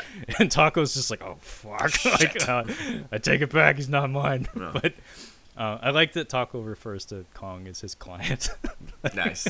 like repeatedly, it's pretty funny. But um, anyway, we discover that Fujita is not in fact dead, um, and he goes back to the apartment only to come across uh, Mie Hama's like friend, who tells him, "Oh, your your fiance, she uh, she went up north like to look for you." And he's like, "Oh shit, that's not good because everything on the news is saying Godzilla's appearing up there." hmm Uh, so we do discover that Godzilla has made landfall in the north of Japan, and uh, we also discover that Mie Hama is on a train, which I really love the look of the miniatures in I this sequence in particular. This is a good The lighting sequence. is, it's like at twilight kind of, so there's like sunset, and it looks really cool. Just it, there's like a bit of fog in the air as well. And I love the design of the miniature train. How they even bothered to put like little figures in there that cast Mhm. shadows on the windows. I, I'm trying to. I'm trying to compare it. So it's like we spend less time with the miniatures, but what little time we get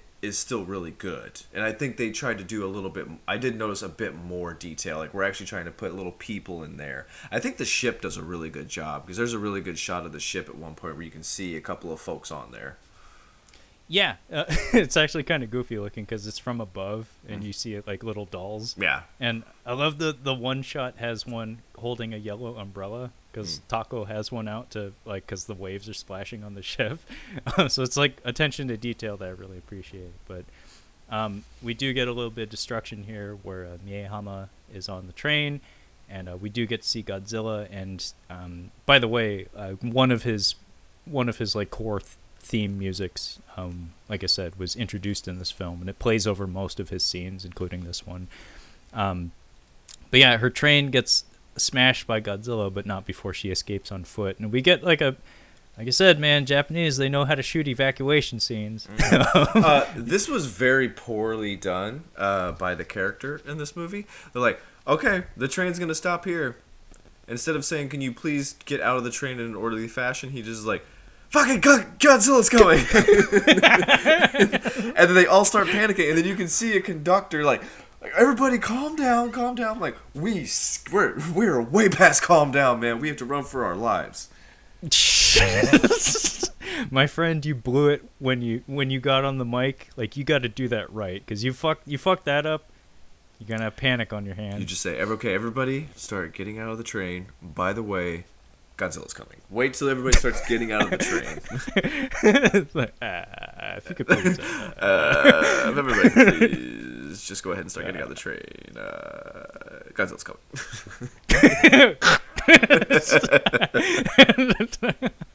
See, that's how you do that. There you go. Yeah, make sure to throw a kudasai in there just to Wait. to make it official. Did you say Casey Ryback? That w- that's a Godzilla movie that we we missed out on. Yeah. Steven Seagal uh, being bombarded with growth rays, like radioactive growth rays, and doing aikido on Godzilla in the streets of Tokyo. I can. I, I actually am picturing it. I can see it. It's. I see him doing- hey, Godzilla, you think you're a big man? You think you're a big tough man? Well, come on, big tough man. Put your hands up. Oh, his time is You're a coming. tough guy. oh my god, that would be amazing. Yeah. Be- because there's no way he would allow himself to get touched by I'd Godzilla. rather watch that now with his fat ass flipping a dude in a Godzilla costume.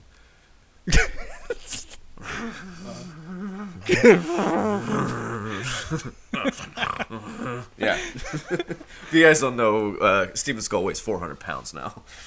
Oh yeah, he, he weighs as much as Haruo Nakajima wearing the Godzilla suit. He has a med- he has a medicine ball for a belly. it's so funny, so perfectly round. I wonder if it's like it, it's like that like firm primordial fat though. Oh, I'm It's sure like it if you kick if you kicked him, you'd like break your shin on it. That's see, that he he thinks that he's good at a martial art. I'm like, no, you're just you have a stomach that's impenetrable. Iron gut Yeah. martial art. You can try, but it's Uh, not gonna work. Yeah. Anyway, sorry, the train. yeah, come and try it, big man. Try it, big tough lizard. anyway, uh, yeah, the train gets fucked. Um, Mie Hama tries to hop on a, a truck, which, again, Japan they know how to evacuate. Man, they have they parked this train. There's a whole bunch of trucks waiting down in a gully. All the passengers run out to these trains. Unfortunately, she gets kicked off of the fucking truck. Yeah. Um, and she tries to take off on foot. And I remember being a child and watching every scene where this poor woman has to run and just rolling my eyes and like throwing my fists up in the air and being like, "Get- "Get your shit together, lady!" Because like she hits that river and she's just like Gives up. ragdolling herself around. It's like, oh my god, can you not stand up straight? Take Yeah. those fucking heels off. Yeah. I don't think that people. It was the '60s. Yeah, I was like, women don't know how to run. That's what men do. I'm like, uh, no, they they know how to do that. Yeah, they you know, it's the '60s. Women didn't they hadn't mastered the knife hand technique, the T1000 running method. it's it's kind of crazy to see in Mad Men. It's like, yeah, the the girl she thought of a tag for this uh, for this campaign. It's crazy that she thought of that. I'm, I'm like, y- No wow, way. wow. Yeah, it was a di- it was a different world, and I would imagine even more so in Japan. yeah, I'm just saying, like, it, as as you pointed out, i only a few years prior in '54, you know, we have the the lady in the room deferring to all the men and even taking people's jackets off without asking and stuff. Yeah. And for fuck's sake, she made a steak dinner Yeah. for two people, and he just he kicked the door in and like and was a jackass, Yeah. and she had it ready and she had it ready to go. yeah, He, he he came home from work to his neighboring apartment, not even the same apartment, and just expected a steak dinner. Jesus Yeah. fuck. Um, anyway, uh, Fujita does find her. He like takes a jeep and like there's a, a goofy alteration in the American cut where he comes across multiple people like a Japanese military guy is like, "Oh, you can't go that way. You'll be killed." Like, and in the Japanese version, he calls him a fucking idiot. in the American cut, he's like, "No, don't do it. You'll be killed." And the Japanese one is like, "Bakatare!" it's like fucking moron. fucking idiot. And then he comes across an old man who also points out that's like, oh, everybody got away except for this one lady. But in the American cut, the old man just says, "Hey, Godzilla's coming, give me a ride." it's fucking, it's fucking great. But anyway, he does save her from the river. Godzilla doesn't even really get that close to her, but he's like looming above, and it does need to be said the the the lighting and like the forestry miniatures here, and even like the the like electrical cables, like the telephone poles along here, all look really good. Mhm. And the lighting in particular just has a unique look to it, which you know, first time we're seeing this particular character in color, is a big deal. Um, but yeah, she gets saved by her her fiance, um, and in the meantime, though, King Kong is causing a ruckus on his big old raft on the ship at sea. Uh, so they have we had previously seen that they strapped a bunch of boxes of dynamite uh, to the raft in case such a situation would arise. Uh, so the captain of the ship's like, oh, cut them loose, and uh, they can't quite get it done in time. Uh, so Fred and Barney start shooting at the TNT stuff because uh, I guess the plan is to blow the big monkey up. Yeah. And Tako's like fighting them. And he's like, no, you can't do that. He's my client. We got a contract and shit. There's marketing dollars at stake. Um, but long story short, they do uh, set off the TNT. It does go kaboom. And then we get to see the Kong suit look as bad as it possibly can, uh, which is, of course, when it is wet. Yes, it does look pretty bad. Luckily, we don't spend too much time. He just kind of splashes around, angry in the water, and then we we actually fade to black here. I think. Yeah, it, it is a fade, and we just kind of cut from that scene. But long story short, I guess he, he like followed the ship into Japanese waters, uh, so Actually- he follows them. I actually noticed them. Like I found the the fade to black very, uh, I guess, relieving. It just felt really nice and like it was almost like a break for a second. It's like okay, let's just fade. There's nothing to look at for a couple of seconds. Now let's get back into the next thing. Yeah, no, it I, I know what you mean, especially since it's like a it's a good time saver too. Where it's like there's a lot of stuff that happened in the interim that we really don't need. Yeah. Um, but now's where the movie really starts cooking, and that's when both monsters are on on land. Fucking finally. yeah. Um, but the real thing, the real star of the show in this movie, um, besides the monster fighting, of course, is uh, again a communal Japanese communal effort. Um, the the plans that these guys throw together, fucking phenomenal. I love With- watching this shit. no tension, no friction, no pushback. We just get planned together. It's insane. Yeah. Yeah, yeah. They just they just come up with an idea and do it. Imagine that. Getting Um, shit done. Yeah. Yeah, for real. And we we get some lovely miniature shots of like a whole bunch of like Tinker toys and and Oh, it's like Bob the Builder. yeah. I was Yeah, like, well, this is really funny. Yeah, I I actually don't know the year um the uh, the show the Thunderbirds came out. Uh, you know what I'm talking about. Uh, it's the one that Team America the the style of miniature and puppetry was taken from. Oh, I didn't realize that. Thunderbirds Are Go is what it was called. I, I want to say it was from the six. Yes, Kyle's doing an impression of the acting, and yes, it's exactly that. Yeah. It's it's like Kermit the Frog except for a marionette. That And- team. It's been a long time since I've seen Team America. I was in pain from laughing so hard at that movie.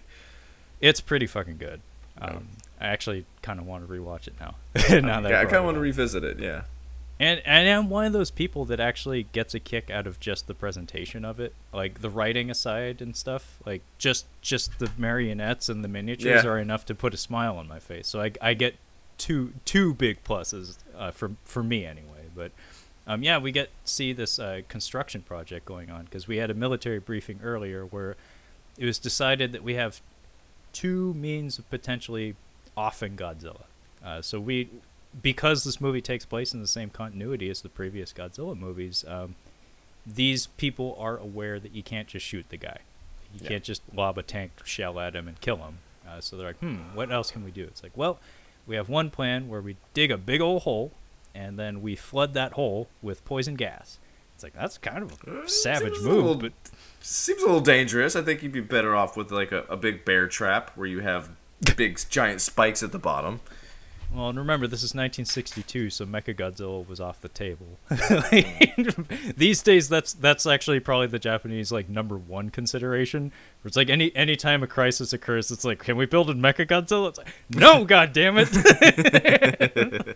it's like, god damn it, Senator Nakamura. every fucking year, every single time we have an earthquake or a typhoon, you want to build a fucking Mechagodzilla. It's like someday I'll slip it in on a bill. You won't see it coming. you won't see I'll- it coming. I'll- you won't see it coming, but I'll get my Mechagodzilla. yeah. but the other plan is high tension wire, which this is kind of goofy because we did try this in 54. We did. It yeah. didn't and work. yeah. It was like the T Rex coming through in Jurassic Park. It's just like right through. Uh, yeah, it- this it, movie really didn't fucking work. this is where I had a legit laugh was this part. So is it is this where he tries to have they is he trying to get through the wire at this point? Or are we not quite no, there? this is actually where we get our customary Godzilla movie skirmish. So this is a thing that happens in a lot of Godzilla movies where there's a mid-movie clash of the two monsters, and it's usually very brief and disappointing, and then they part ways and then they come back for the climax. So right here is where uh, Tako and Fred and Barney roll up in a car, and the military is just like hanging back and watching this shit unfold. And uh, Godzilla and King Kong run up on each other in the woods, and uh, it's really kind of cool because we get to see Fred, Barney, and Tako like with a camera and like they're watching from the bushes, like just as like spectators essentially, because there's no like property damage at stake here. This is in the wilderness, so they're just Yeah. like watching it like it's a wrestling match or something. And Tako even does a coin flip to see who's gonna win, and he he he votes for heads. It gets tails, so he's like, oh, shit, my boy Kong's gonna get thrashed. and uh, funny enough, that's exactly what happens. I do love that the opening move is like Godzilla's in an elevated position. He's like up on a hill, and Kong's below him, and they're like gesticulating at each other. And before they even get at it with each other, like a helicopter flies in front of Godzilla, and just for no fucking reason, he just smokes it.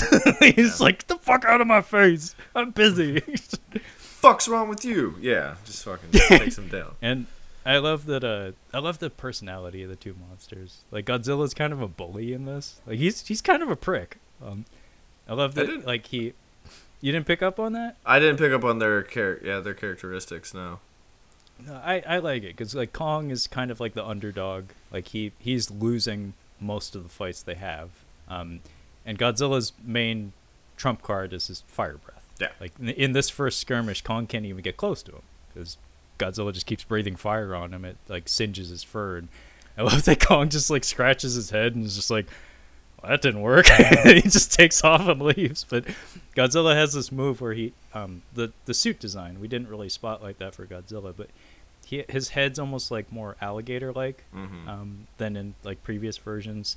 Uh, he doesn't have pointy ears like he did the, the first time around. But the other main thing is that he has like pronounced claws on his hands, um, and so they they must have noticed that. So Nakajima, um, in the Godzilla suit, whenever he's like beaten on Kong, he like claps his hands together, like like imagine Hulk Hogan doing his bicep pose. Mm-hmm. He does that, and they make this like clack clack noise on the soundtrack.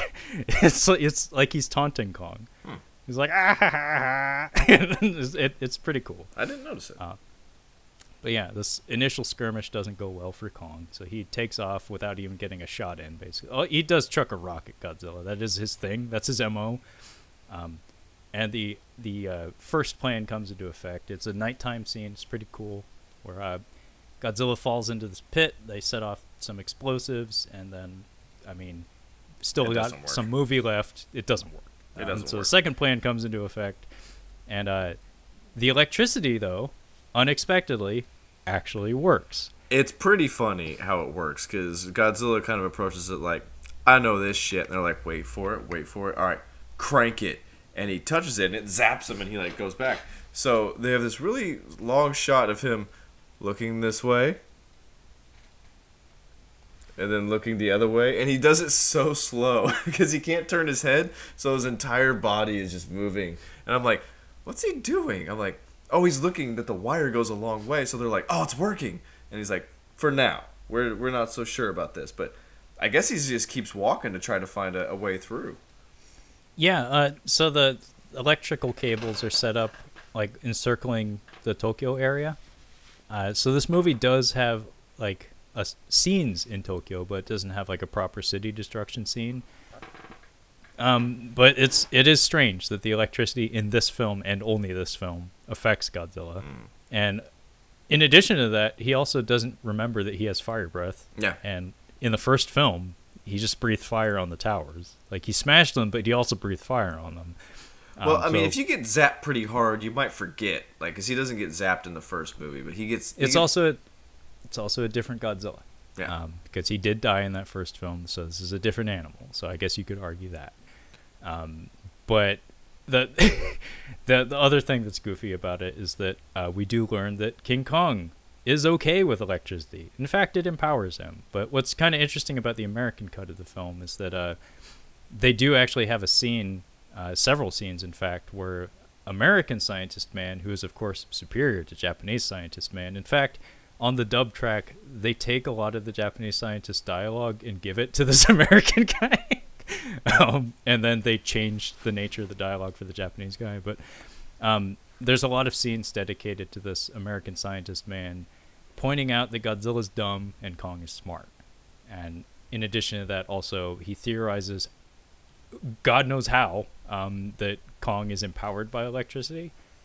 Um, which actually, the movie, regardless of which language track you watch it in, does does kind of support that because we do see that Faro Island has lots of electrical activity. There are frequent thunderstorms, so you know, I guess I guess you could put that together. That's like, oh, he lives on an island that there's a lot of lightning and thunder and stuff. It stands to reason he gets struck by that shit every once in a while, and it makes him stronger. He he, it, it's his Hulkamania juice. like he literally hulks up in this movie. but anyway, Tokyo is being evacuated uh, because even though Godzilla was repelled, uh, Kong is also in the neighborhood, and we do see him not only smash through the electrical towers, but also like bite into the cables and seem to enjoy it. um, So that's a problem. So he gets into Tokyo, unlike Godzilla, and uh, he just kind of marches through the downtown area. I did love that he pauses for a second and he just punches a building. Like I he didn't- doesn't smash it. He doesn't smash it entirely. He just stack. He stands next to it and he's like, "Boosh!" just Yeah, just to not? let him know. Yeah, just let him know he's here. But but mostly he just walks through town, and uh, again, poor Mie Hama, same lady, is caught on a train. Mhm. Different monster, same same manner of transportation, and uh, he uh, he picks up her train car, and he scoops her out of it. So he does the Kong thing, where you you find a pretty gal and march around town with her. Uh, but then he drops the train car, so you know everyone else in that vehicle Yeah. is dead. I I- That's pretty I- fucked. I didn't realize it was her. I thought he was just gonna eat her. I'm like, just eat her, eat her, eat her. Come on. I thought they were gonna add another layer to this, but he doesn't eat her. He just takes her. Uh, it's one of those things where it's like it's expected at this point that you know Kong does that. Even even Kong Skull Island did that uh, to some extent with uh, Brie Larson, where it's like it's not played up for much. Like it's it's barely an element of the movie, but fe- it felt like shoehorned in, where it's like expected that oh some blonde lady will encounter Kong and he'll be taken with her in some way. I don't remember that. It's there. It's it's always there. Even King Kong lives. He finds Lady Kong, who has like, uh, I don't know that like red clay colored hair. It's not quite blonde, but you know, trying. but um, if this was 33 Kong, though, if he saw you know a dark haired woman, you we know what he would do. like, you're getting dropped, lady. Yeah. but um, anyway, he carries her through Tokyo, and uh, he gets to the Diet Building, which Godzilla destroyed in his first appearance. So I guess they rebuilt it. Um, and this is where the drums and the music come back into play, uh, because uh, Fred, Barney, and Tako uh, run up on the military and tell them, "Hey, you can't shoot at Kong, even though you you may be able to take him out here and now. You can't you can't shoot at him uh, because m- my sister is in his hands, in his clutches, if you will."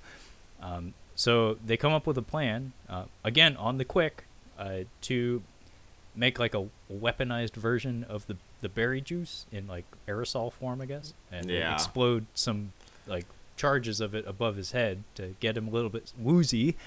Um, and then they uh, have Fred play his drums uh, to the same tune that was played on Faro Island. And this is what Kyle was talking about uh, with the chants playing back. If it's if it's diegetic or non-diegetic, we're not sure. Um, but basically, they usher Kong to sleep, and uh, again, we get some really cool communal effort on the part of the Japanese military, where we get a whole like five minute scene where they come up with an idea where it's like, okay, we got two monsters, they both got to go. How do we fix this problem? It's like, well, let's throw them in a ring together and have them slug it out. so Godzilla is now climbing Mount Fuji. So it's decided that while Kong is asleep, uh, we will use Fujita's wires uh, to strap him to some giant balloons and airlift him via helicopter to Mount Fuji to drop him on top of Godzilla and force a conflict between the two monsters. I wish somebody would have had like Jack Black and Tropic Thunder talking about, all right, so what we're gonna do is we're gonna put a bunch of wires underneath them, and then we're gonna take the wires and we're gonna hook them up to a bunch of helium balloons. Remember his? He's like, I was in a titty comedy. We're like, we were gonna shoot. The, we were gonna use like a brawl to shoot the the uncool kids over to the hot girls uh, area. They're just like, anyway, uh, we're not gonna do that because this Yeah, is everything that guy crazy. just said is bullshit. yeah, everybody's dumber having heard it. Um, yeah. yeah, this uh, I started laughing out really loud because it's so funny the way like because when they actually do get the balloons up, he's just he has like one arm up in the air, one's kind of up a little bit, and then his legs like he's just completely asleep and still, and they're just flo- this thing is just floating uh, in the air. It's really funny to see. It's really funny to see, but I, you know what, Kyle, in in some of the trailers for uh, Godzilla versus Kong, I I've seen that they do this in the new one. oh new my one. goodness! I'm Oh. I was I was like, oh, that's cool. like if you're gonna if you're gonna bring some stupid bullshit back from the original, it may as well be that stupid bullshit. Might as well. Yeah, no, it made me happy, and and again, the the whole scene of like this whole operation coming together is pretty cool. Like you get to see all these people scrambling around. They all have destinies and like duties they have to attend to. Um, we have some straight up like hand drawn cartoons crawling on, on top of Kong's like sleeping body, where it's like the outlines of human beings, but you can tell it's like somewhere in the compositing process we, we couldn't quite figure out how to like make something that small work on a blue screen. So they just hand animated like the silhouettes of people. Um but yeah uh, him suspended from the balloons is pretty fucking goofy It's- looking. It's pretty funny. and I love that when he wakes up, he just starts thrashing around, and like very casually, the helicopter pilots are like, "Well, cut him loose," and we're way the fuck up in the air.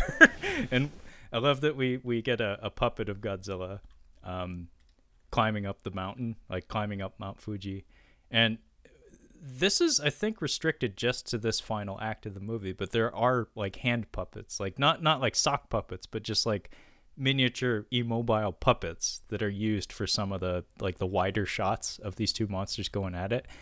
Um, and this is literally just like a toy Godzilla, just kind of like waddling up the mountain, and then we get a toy King Kong falling down above him on the mountain onto the slope of the mountain. And I love that the initial hit of this fight is King Kong semi-conscious, sliding down the mountain and Yeah. colliding with Godzilla. This is a really funny fight. It's really goofy, and more callbacks to the original King Kong. King Kong actually like kind of gets scared and he hides down beneath Yeah. a rock, uh, and then he, he Yeah. jumps on him.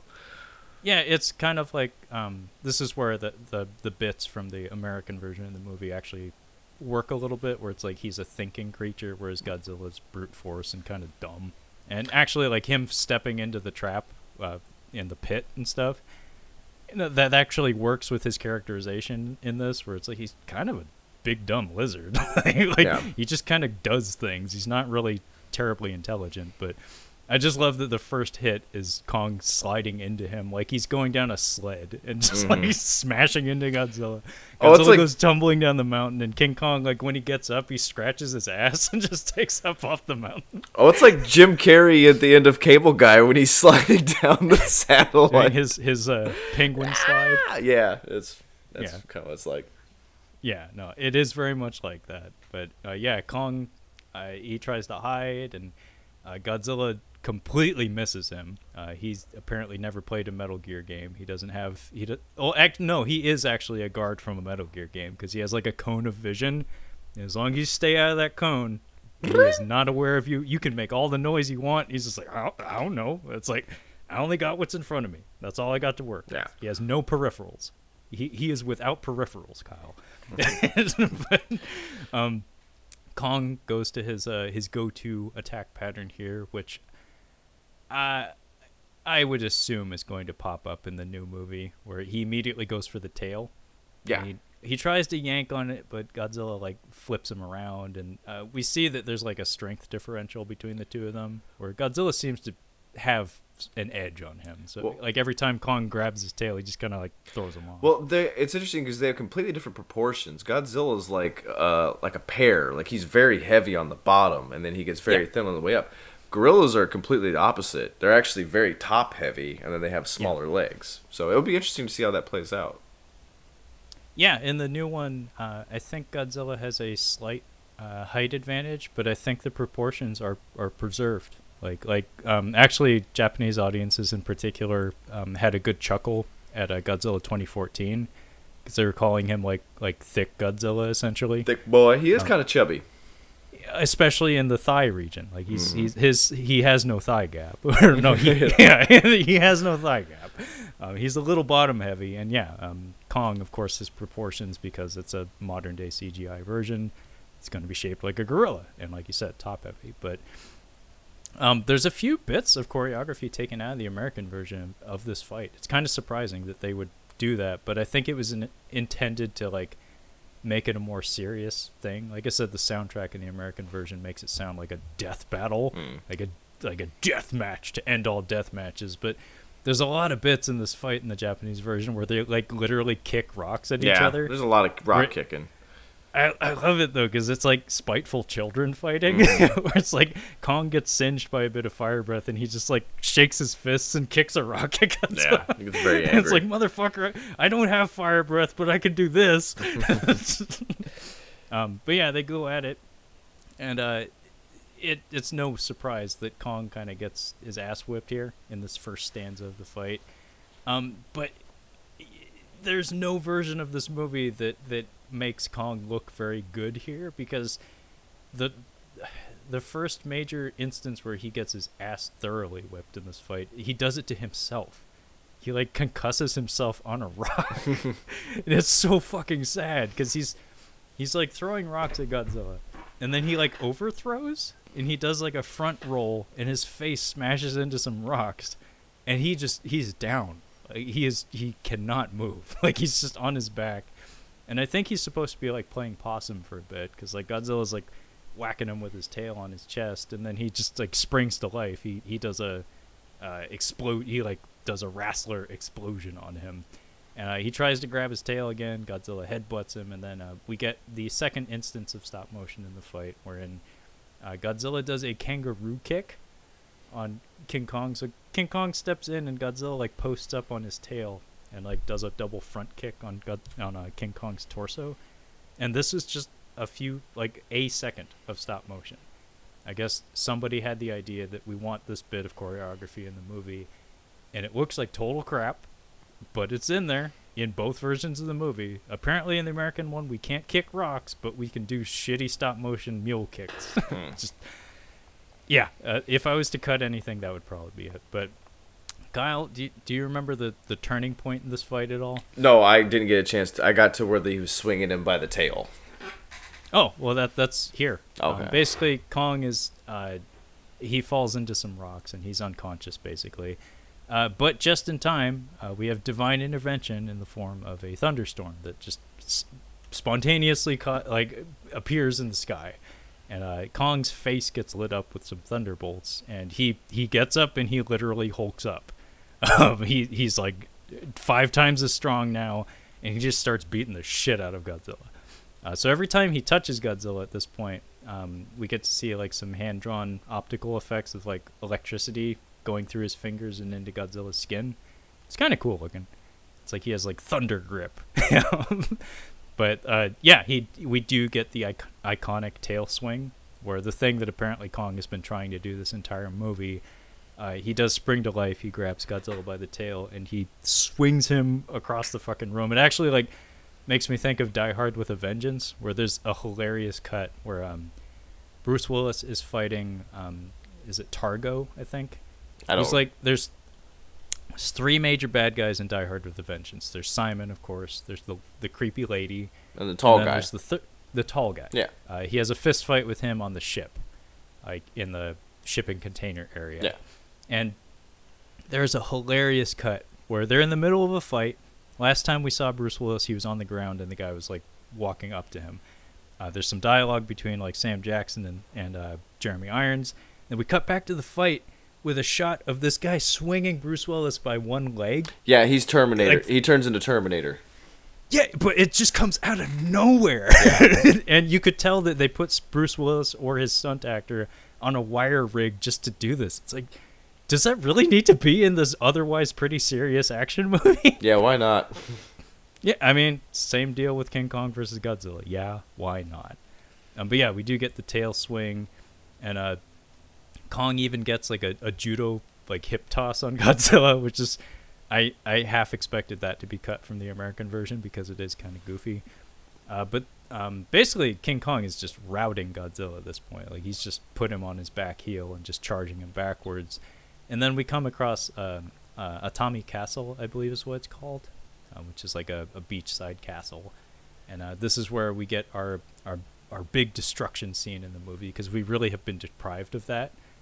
Um, but I guess they decided, you know, the audience needs this. Um, thank, thankfully, they included this because I, I actually was wanting this. But it's this iconic moment where uh, both monsters are posted up on either side of this castle. This like absolutely gorgeous miniature that's like taller than either the the monster suits. So they they really did the scale justice. So whoever built this, uh, great work, but it's all about to get smashed. um, but yeah, they both post up on either side of it, and they both mutually just smash it, and then they tackle each other, and uh, fall down into the ocean, uh, which causes a earthquake, um, like a, a minor tremor.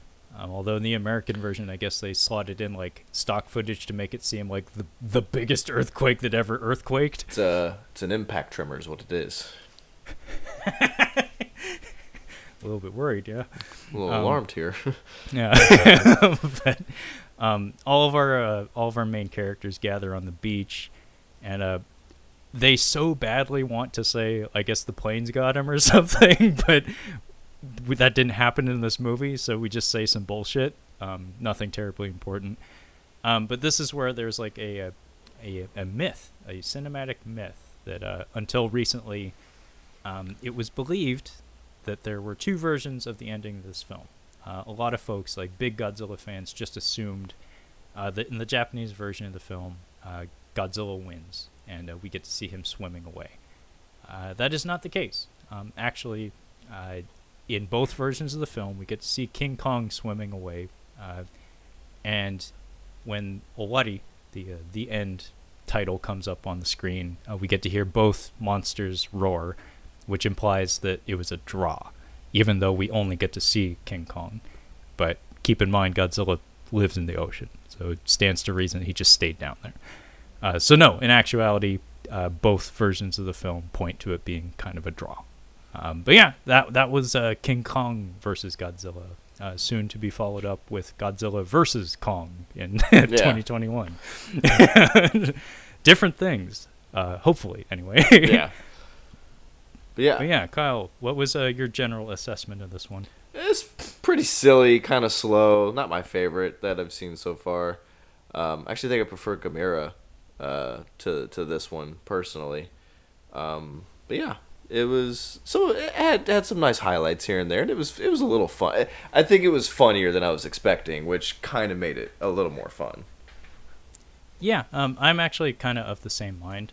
Like, I I love me some Godzilla movies, and I did actually have a VHS copy of the American version of this when I was a kid, but it was never one of my favorites. Mm. I did I did watch it from time to time, but honestly, it's never been one of my very favorites. I think I think the historical significance of it is not to be denied. Absolutely, like it is kind of what got the ball rolling. It is what gave us the Godzilla franchise because, like I said, he was in two movies in the 50s and wouldn't reemerge until the early 60s. And it was this movie that made him like an annual thing at Toho Studios.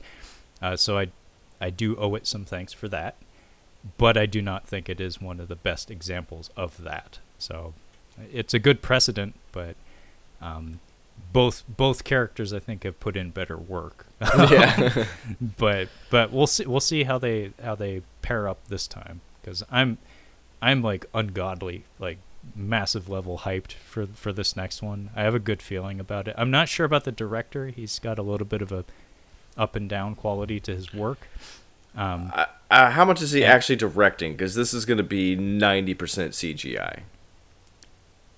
Yeah, you're you're not wrong on that. Um, so it, it could be the case where um, I have heard rumors that the amount of monster action in the movie is not going to disappoint people. Like if that's all you care about seeing, um, apparently they, they went to great lengths to to deliver on that end of things, which uh, for filthy casuals, uh, it's probably going to be important uh, because it's not, like I said, King of the Monsters uh, did not do as well as you may have expected, and a lot of that I think had to do with the general pace of of the film and the lack of monster action.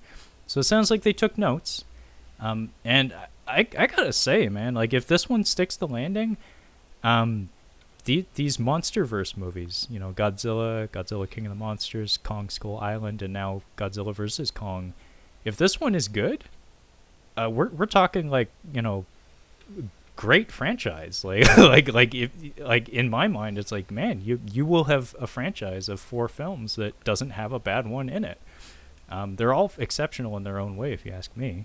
Um, he the director did do the VHS movies, which I've heard are kind of fun. Um, and I've heard the guest is really good. I haven't seen it. I have, I have as well. Yeah. I've heard that's very good. So maybe that. I think I've seen You're Next though. I think I maybe we watched or I had to watch it for class. I don't know, but I feel like I've seen that.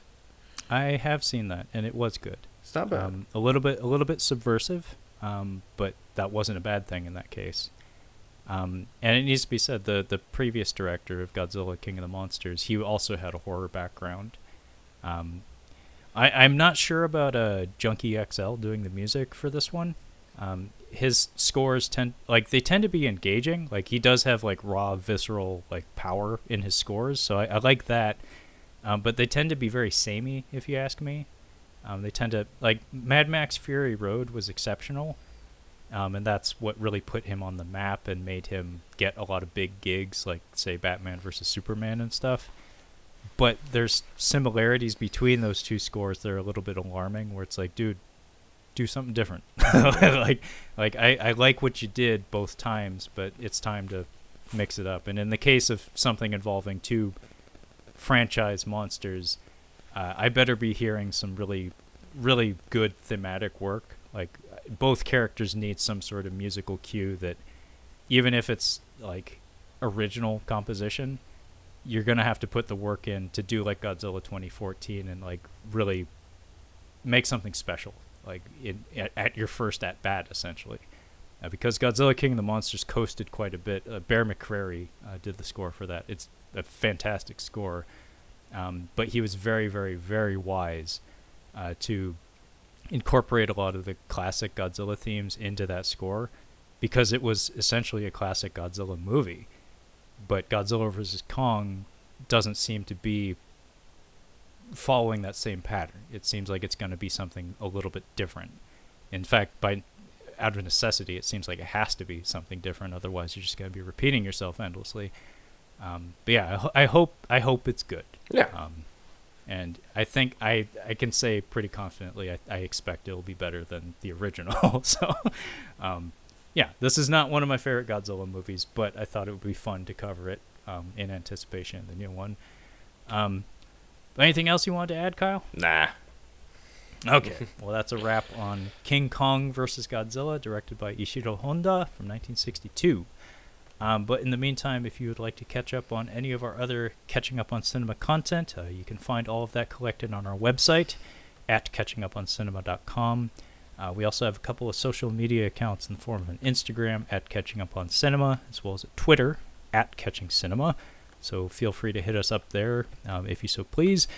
And uh, the podcast is available on pretty much any uh, podcast outlet you can imagine. So Google it. Um, that being said, uh, thank you so much for listening, and we will catch you next time. Yeah.